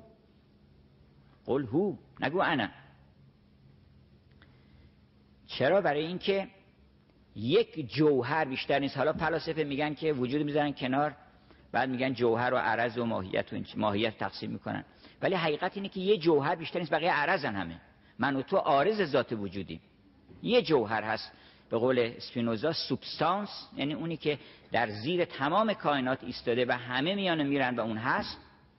اون هم اوست. ما به تو قائم چو تو قائم بذات قائم بذات فقط یه نفر دی بقیه قائم بذات اینا تو تقسیمات برای تعلیم و تعلم میگن وگرنه مولانا میگه اینا مراتب داره این سایه عرض نسبت به شما نسبت به تن. این تن عرض نسبت به جان سایه جانه. این جانم عرض نسبت به جانم مراتب داره. عرض حسن را در آن رخ و زلف جوهری آفریدم که مپرس. بنابراین ما فقط یک چند کلمه ای صحبت کنیم درباره همین نام. این فرهنگ هم باز همون نامه. فرهنگ هم تو که اشاره کردن متوجه این معنی لغوی کلمه اغلب نبودن که فر همون فرح ایزدیه همون نور الهیه و هنگ ریشه آهنگ داره. آهنگ یعنی قصد و هنگ یعنی حرکت بکنیم قصد کنیم رسیدن به اون نور رو. حرکت به سمت نور. و اون نور هست که همه برکت ها در اون نوره. زیبایی در اون نوره. برای اینکه بهترین تعریفی که از زیبایی هست این که زیبایی همون وجوده. زیبایی کمپوزیسیون اینا البته در مراتب بعدی هست. ولی اصلا وجوده که زیباست. همینقدر که هست. چون خداوند اون وجود نامتناهی که تعیینی نداشت که تو بگی که این برش با اون برش می‌خورد پس زیبا بود. چشمش با ابروش می‌خورد نمی‌دونم تناسب چنین چنان بود. وجود. همین نفس وجود و دارایی و هستی این عین زیباییه. و ما هر چیزی رو وقتی که از این حیث که هست می‌بینیم زیباست. از این حیث که گاهی انتصاب ما پیدا می‌کنه زشت و زیبایی پیدا میشه. وگرنه از اون حیث فقط زیباست. نفس بودن و نفس هستی نور الهیه و نور از مقوله زیبایی زیبایی هم تعبیر به نور می‌کنن. ای فروغ حسن ما از روی رخشان شما. میگن به نور جمال شما. جمال از جنس نوره.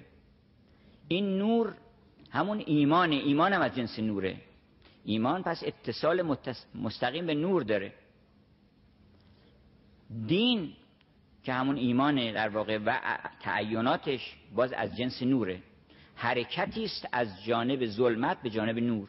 پس باز هم همون فرهنگی عقل نوره.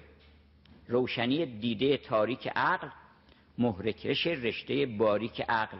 حالا بعضی تشکیک کردن که این روشنی دیده تاریک عقل نبوده چیز دیگری بوده. نه عقل دیدش تاریک مگر اینکه اون نور بتابه.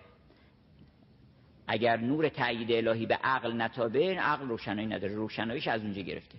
عقل نوره و نور اول یا عقل اول همون نوره.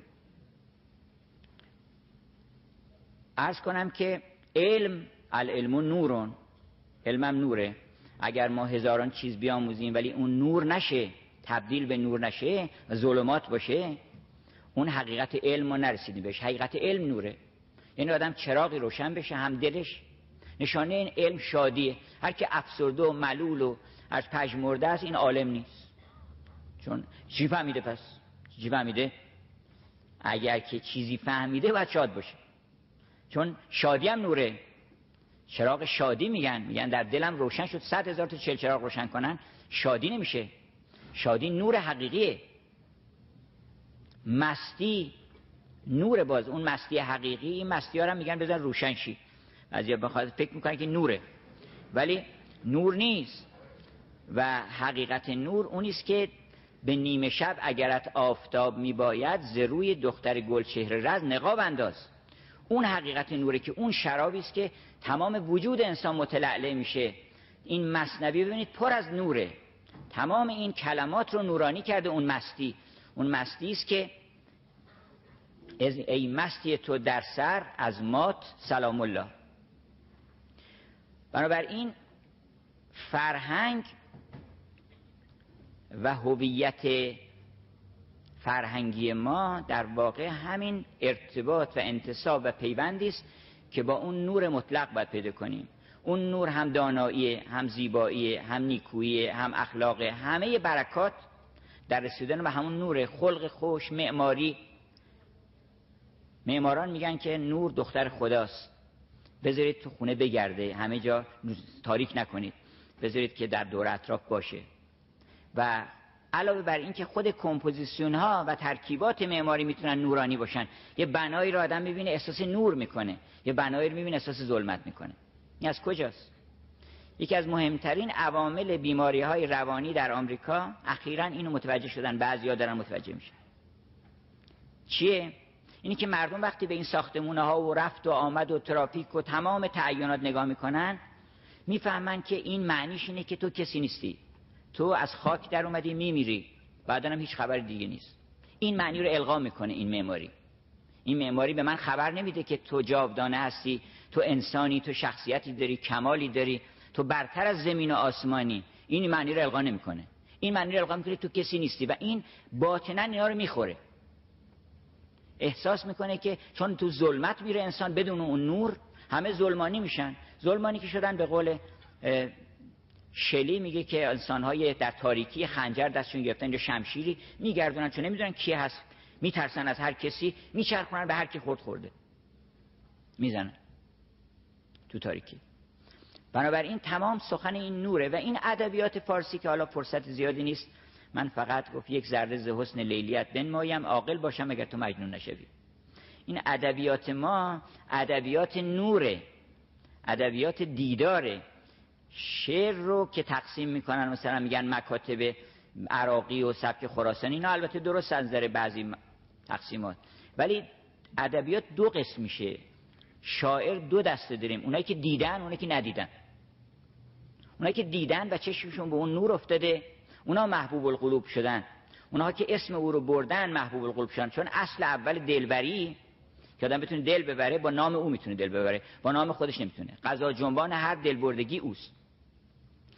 بنابراین تمام ادبیات دعوتی است به او یاد اوست هم نام اوست پر از نام اوست. این فردوسی رو شما بخونید. هر قدم به قدم این نام خداست. یعنی این رستم فقط مثل این که کلید گشایش همه کارهاش نام خداست. حتی اونجا که دیو سپید رو انداخته زمین و حالا اینجا باید یه غروری پیدا بکنه و یک به اصطلاح شعنی بر خودش قائل بشه که منم رستم دستان این کار نمی‌کنه. ز بحر نیایش سر و تن بشست یکی پاک جای نیایش بجست. از آن پس نهاد از بر خاک سر چنین گفت که داور دادگر توی بندگان را زهر بد پناه تو دادی مرا گردی و دستگاه توانایی و مردی و فر و زور همه کامم از گردش ماه و هور تو دادی وگر نزد خود خارتر نبینم به گیتی کی زارتر. شما هر هفته خانه چک بکنید ببینید. در خانه اول در خانه دوم تمام نام خداست که گشایشه. در خانه چهارم اون جادوگری که آمده تلسم رو این نام میشکنه که آمده فریبش بده و میگه که این وسط بیابون چه خبر شده که یه این دختر زیبایی و این جام شراب و اینها. بعد به نام خدا رو که می‌بره چهره اهریمنی آشکار میشه. ادبیات نام خداست. هم نام خداست هم یاد خداست. ای یاد تو مونس روانم جز نام تو نیست بر زبانم. هم راه خداست که تو ما اگه می‌خوایم به او برسیم از این طرف برین همون که انبیا گفتن. در واقع ادبیات این که نظامی گفت که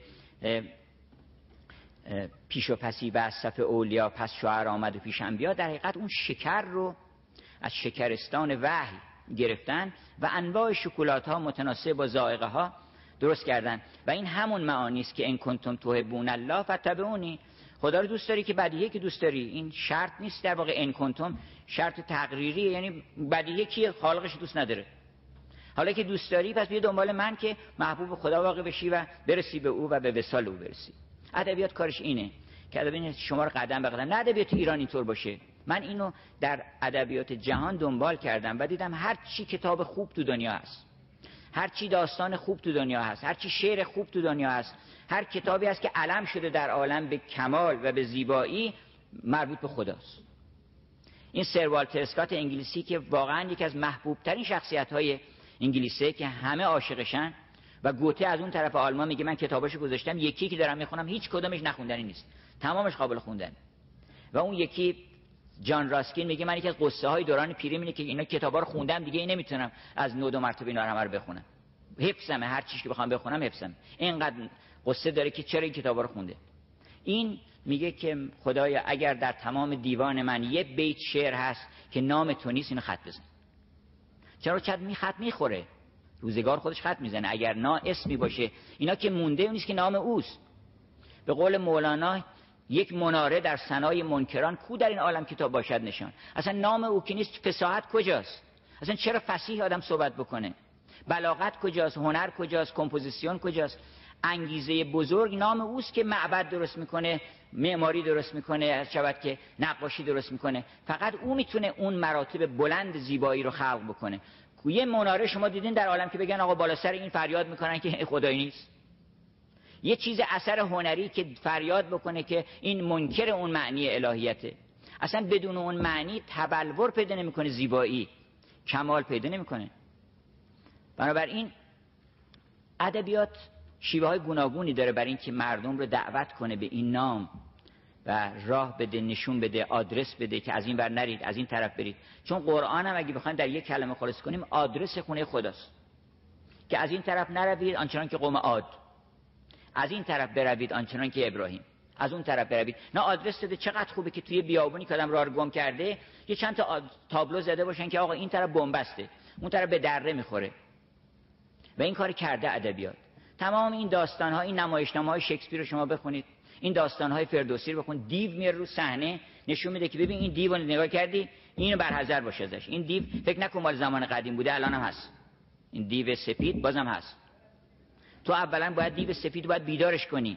با دیو خوابیده نمی‌تونی بجنگی با دیو خوابیدی جنگیدی و کشتی مغرور میشی یه دیو بیدار هم هست یه دیگه. دیو باید بقرید قریدنی چون پلنگ چون بیدار شد اندر آمد بجنگ چرا؟ برای اینکه با دیو خوابیده نمیشه. بایستی که تو شهوت رو داشته باشی باش مبارزه بکنی. اگه خواستی اینو بکشی و از بین ببری اون دیگه فایده نداره مبارزت. تو باید این بیدار باید باشه. بعدا هم که کشتی باید مثل یوسف بگی که و ما بر و نفسی. یا مثل فردوسی اون شرار بگی. حکیم بوده که می‌دونستی که فر... سقوط می‌کنه قهرمان اگر اینجا نام خدا رو نبره. آنچنان که جمشید سقوط کرد. جمشید در همون لحظه ای که گفتش که منی کرد آن شاه یزدان شناس. ز یزدان بپیچید و شد ناسپاس. همه خواب و آرامتان از من از خروق پوشش و کامتان از من است. چه دانید ایدون که من حالا سیت من آورده فردوسی اینجا. برای اینکه من من رو نشون بده. چه دانید که ایدون که من کردم این مرا خان باید جان آفرین. بنابراین این شیوه ادبیات برای دعوت به این نام شیوه های گوناگونیه. من دو تاشو اشاره می‌کنم که سخن رو به پایان ببرم.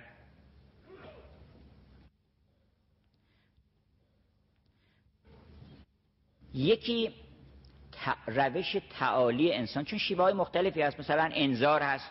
میترسونن آدم ها رو. البته هست گفتش که کلا انها لذا نزاعتا للشبا پوستتون می‌کنه. اون انذار. البته مولانا میگه نگران نباشین. پوستا پوست نباشین. پوستا رو میسوزونن. نار دوزخ جز که قشر افشار نیست. انذار و بشارت و این هست یه روش این است که نه. می‌گوید که تو اگر این کارو بکنی خود اون عمل تو رو مجازاتت می‌کنه و تو رو در دوزخ میاندازه. اینطور نیست که ما به مناسبت این عمل انما تو ما کنتم تعملون. همون که کردی من میدم بهت. نه به دلیل این مجازاتت می‌کنم. مستی مجازات شراب خوردن که نیست. در تعاقب اون قرار می‌گیره یعنی به جز عقباتشه. جز عقباتشه. چقدر قشنگ اینو شکسپیر داره که مکبس وقتی که اون جنایت هولناکو کرده حالا تو دل خودش ولی می‌دونه. چون ما در دلمون اون آگاهی هست. میگه که if the murder could trammel up the consequences. اگر می‌تونست این جنایت می‌تونست از این عقباتش بگذره. نمی‌تونه. شما می‌تونید به این سادگی از عقبات جنایت بگذرین جز طبیعیشه. یعنی if A then B. اگر الف رخ داد بم رخ میده بس حتما یکم این روشه. یک روش تعالی انسانه که نگن که آقا تو بهشتی جهنمی. بگن تو اصلا می‌دونی کی هستی؟ اگه من بهت بگم کی هستی دیگه هیچ کار بدی نمی‌کنی. تو فقط به این دلیل کار بد می‌کنی که خودتو پقیر فرض کردی خودتو پایین آوردی نمی‌دونی که چه پادشاهی هستی. تو چه یوسفی ولی کن به درون نظر نداری. اگه خودتو بشناسی بخش زیادی از ادبیات فارسی در خدمت تعالی انسانه که تو بفهم که کی هستی. اول که این ملک به نامت نبود این ده ویرانه مقامت نبود. این چه طربی ایجاد می‌کنه همین بیت همین چند بیت که اون خبر بزرگ رو به ما میده. اول که این ملک به نامت نبود اولا تو ازلی بودی. این ده ویرانه این کل عالم هم براش ده ویرانه است. حاضل قریه این ده ویرانه مقامت نبود. فر همای هزلی ازلی داشتی. اوج هوای فر همای حملی داشتی. اوج فضای ازلی داشتی. گرچه پر عشق تو قایت نداشت. راه ابد نیز نهایت نداشت. خسته شدی قصد زمین ساختی. سایه بر این آب و گل انداختی. باز چو از تنگ از این آب و خاک هر که باز چو تنگایی از این تنگنای دامن خورشید کشی زیر پای. تو پنداری در خسرو شیرین تو پنداری که تو کم قد داری. تویی که از هر دو عالم صد داری. دل عالم تویی در خود نبین خورد. بدین همت توان گوی از جهان بود این جهان چون کوزه قول مولانا دل دریای آب. این جهان چون کوچه دل شهر اجاب. چیست اندر کوزه کن در بحر نیست؟ چیست اندر کوچه کن در شهر نیست؟ جسم تو جز است جانت کل کل. خیش را قاصر مبین در عین زل قدسیان یک سر سجودت کردن جز کل غرق وجودت کردن یا نظامی گفتش که گر جوسنگی نمک خود چشی نمک این همون عشق اون گوهر ذات الهی ما.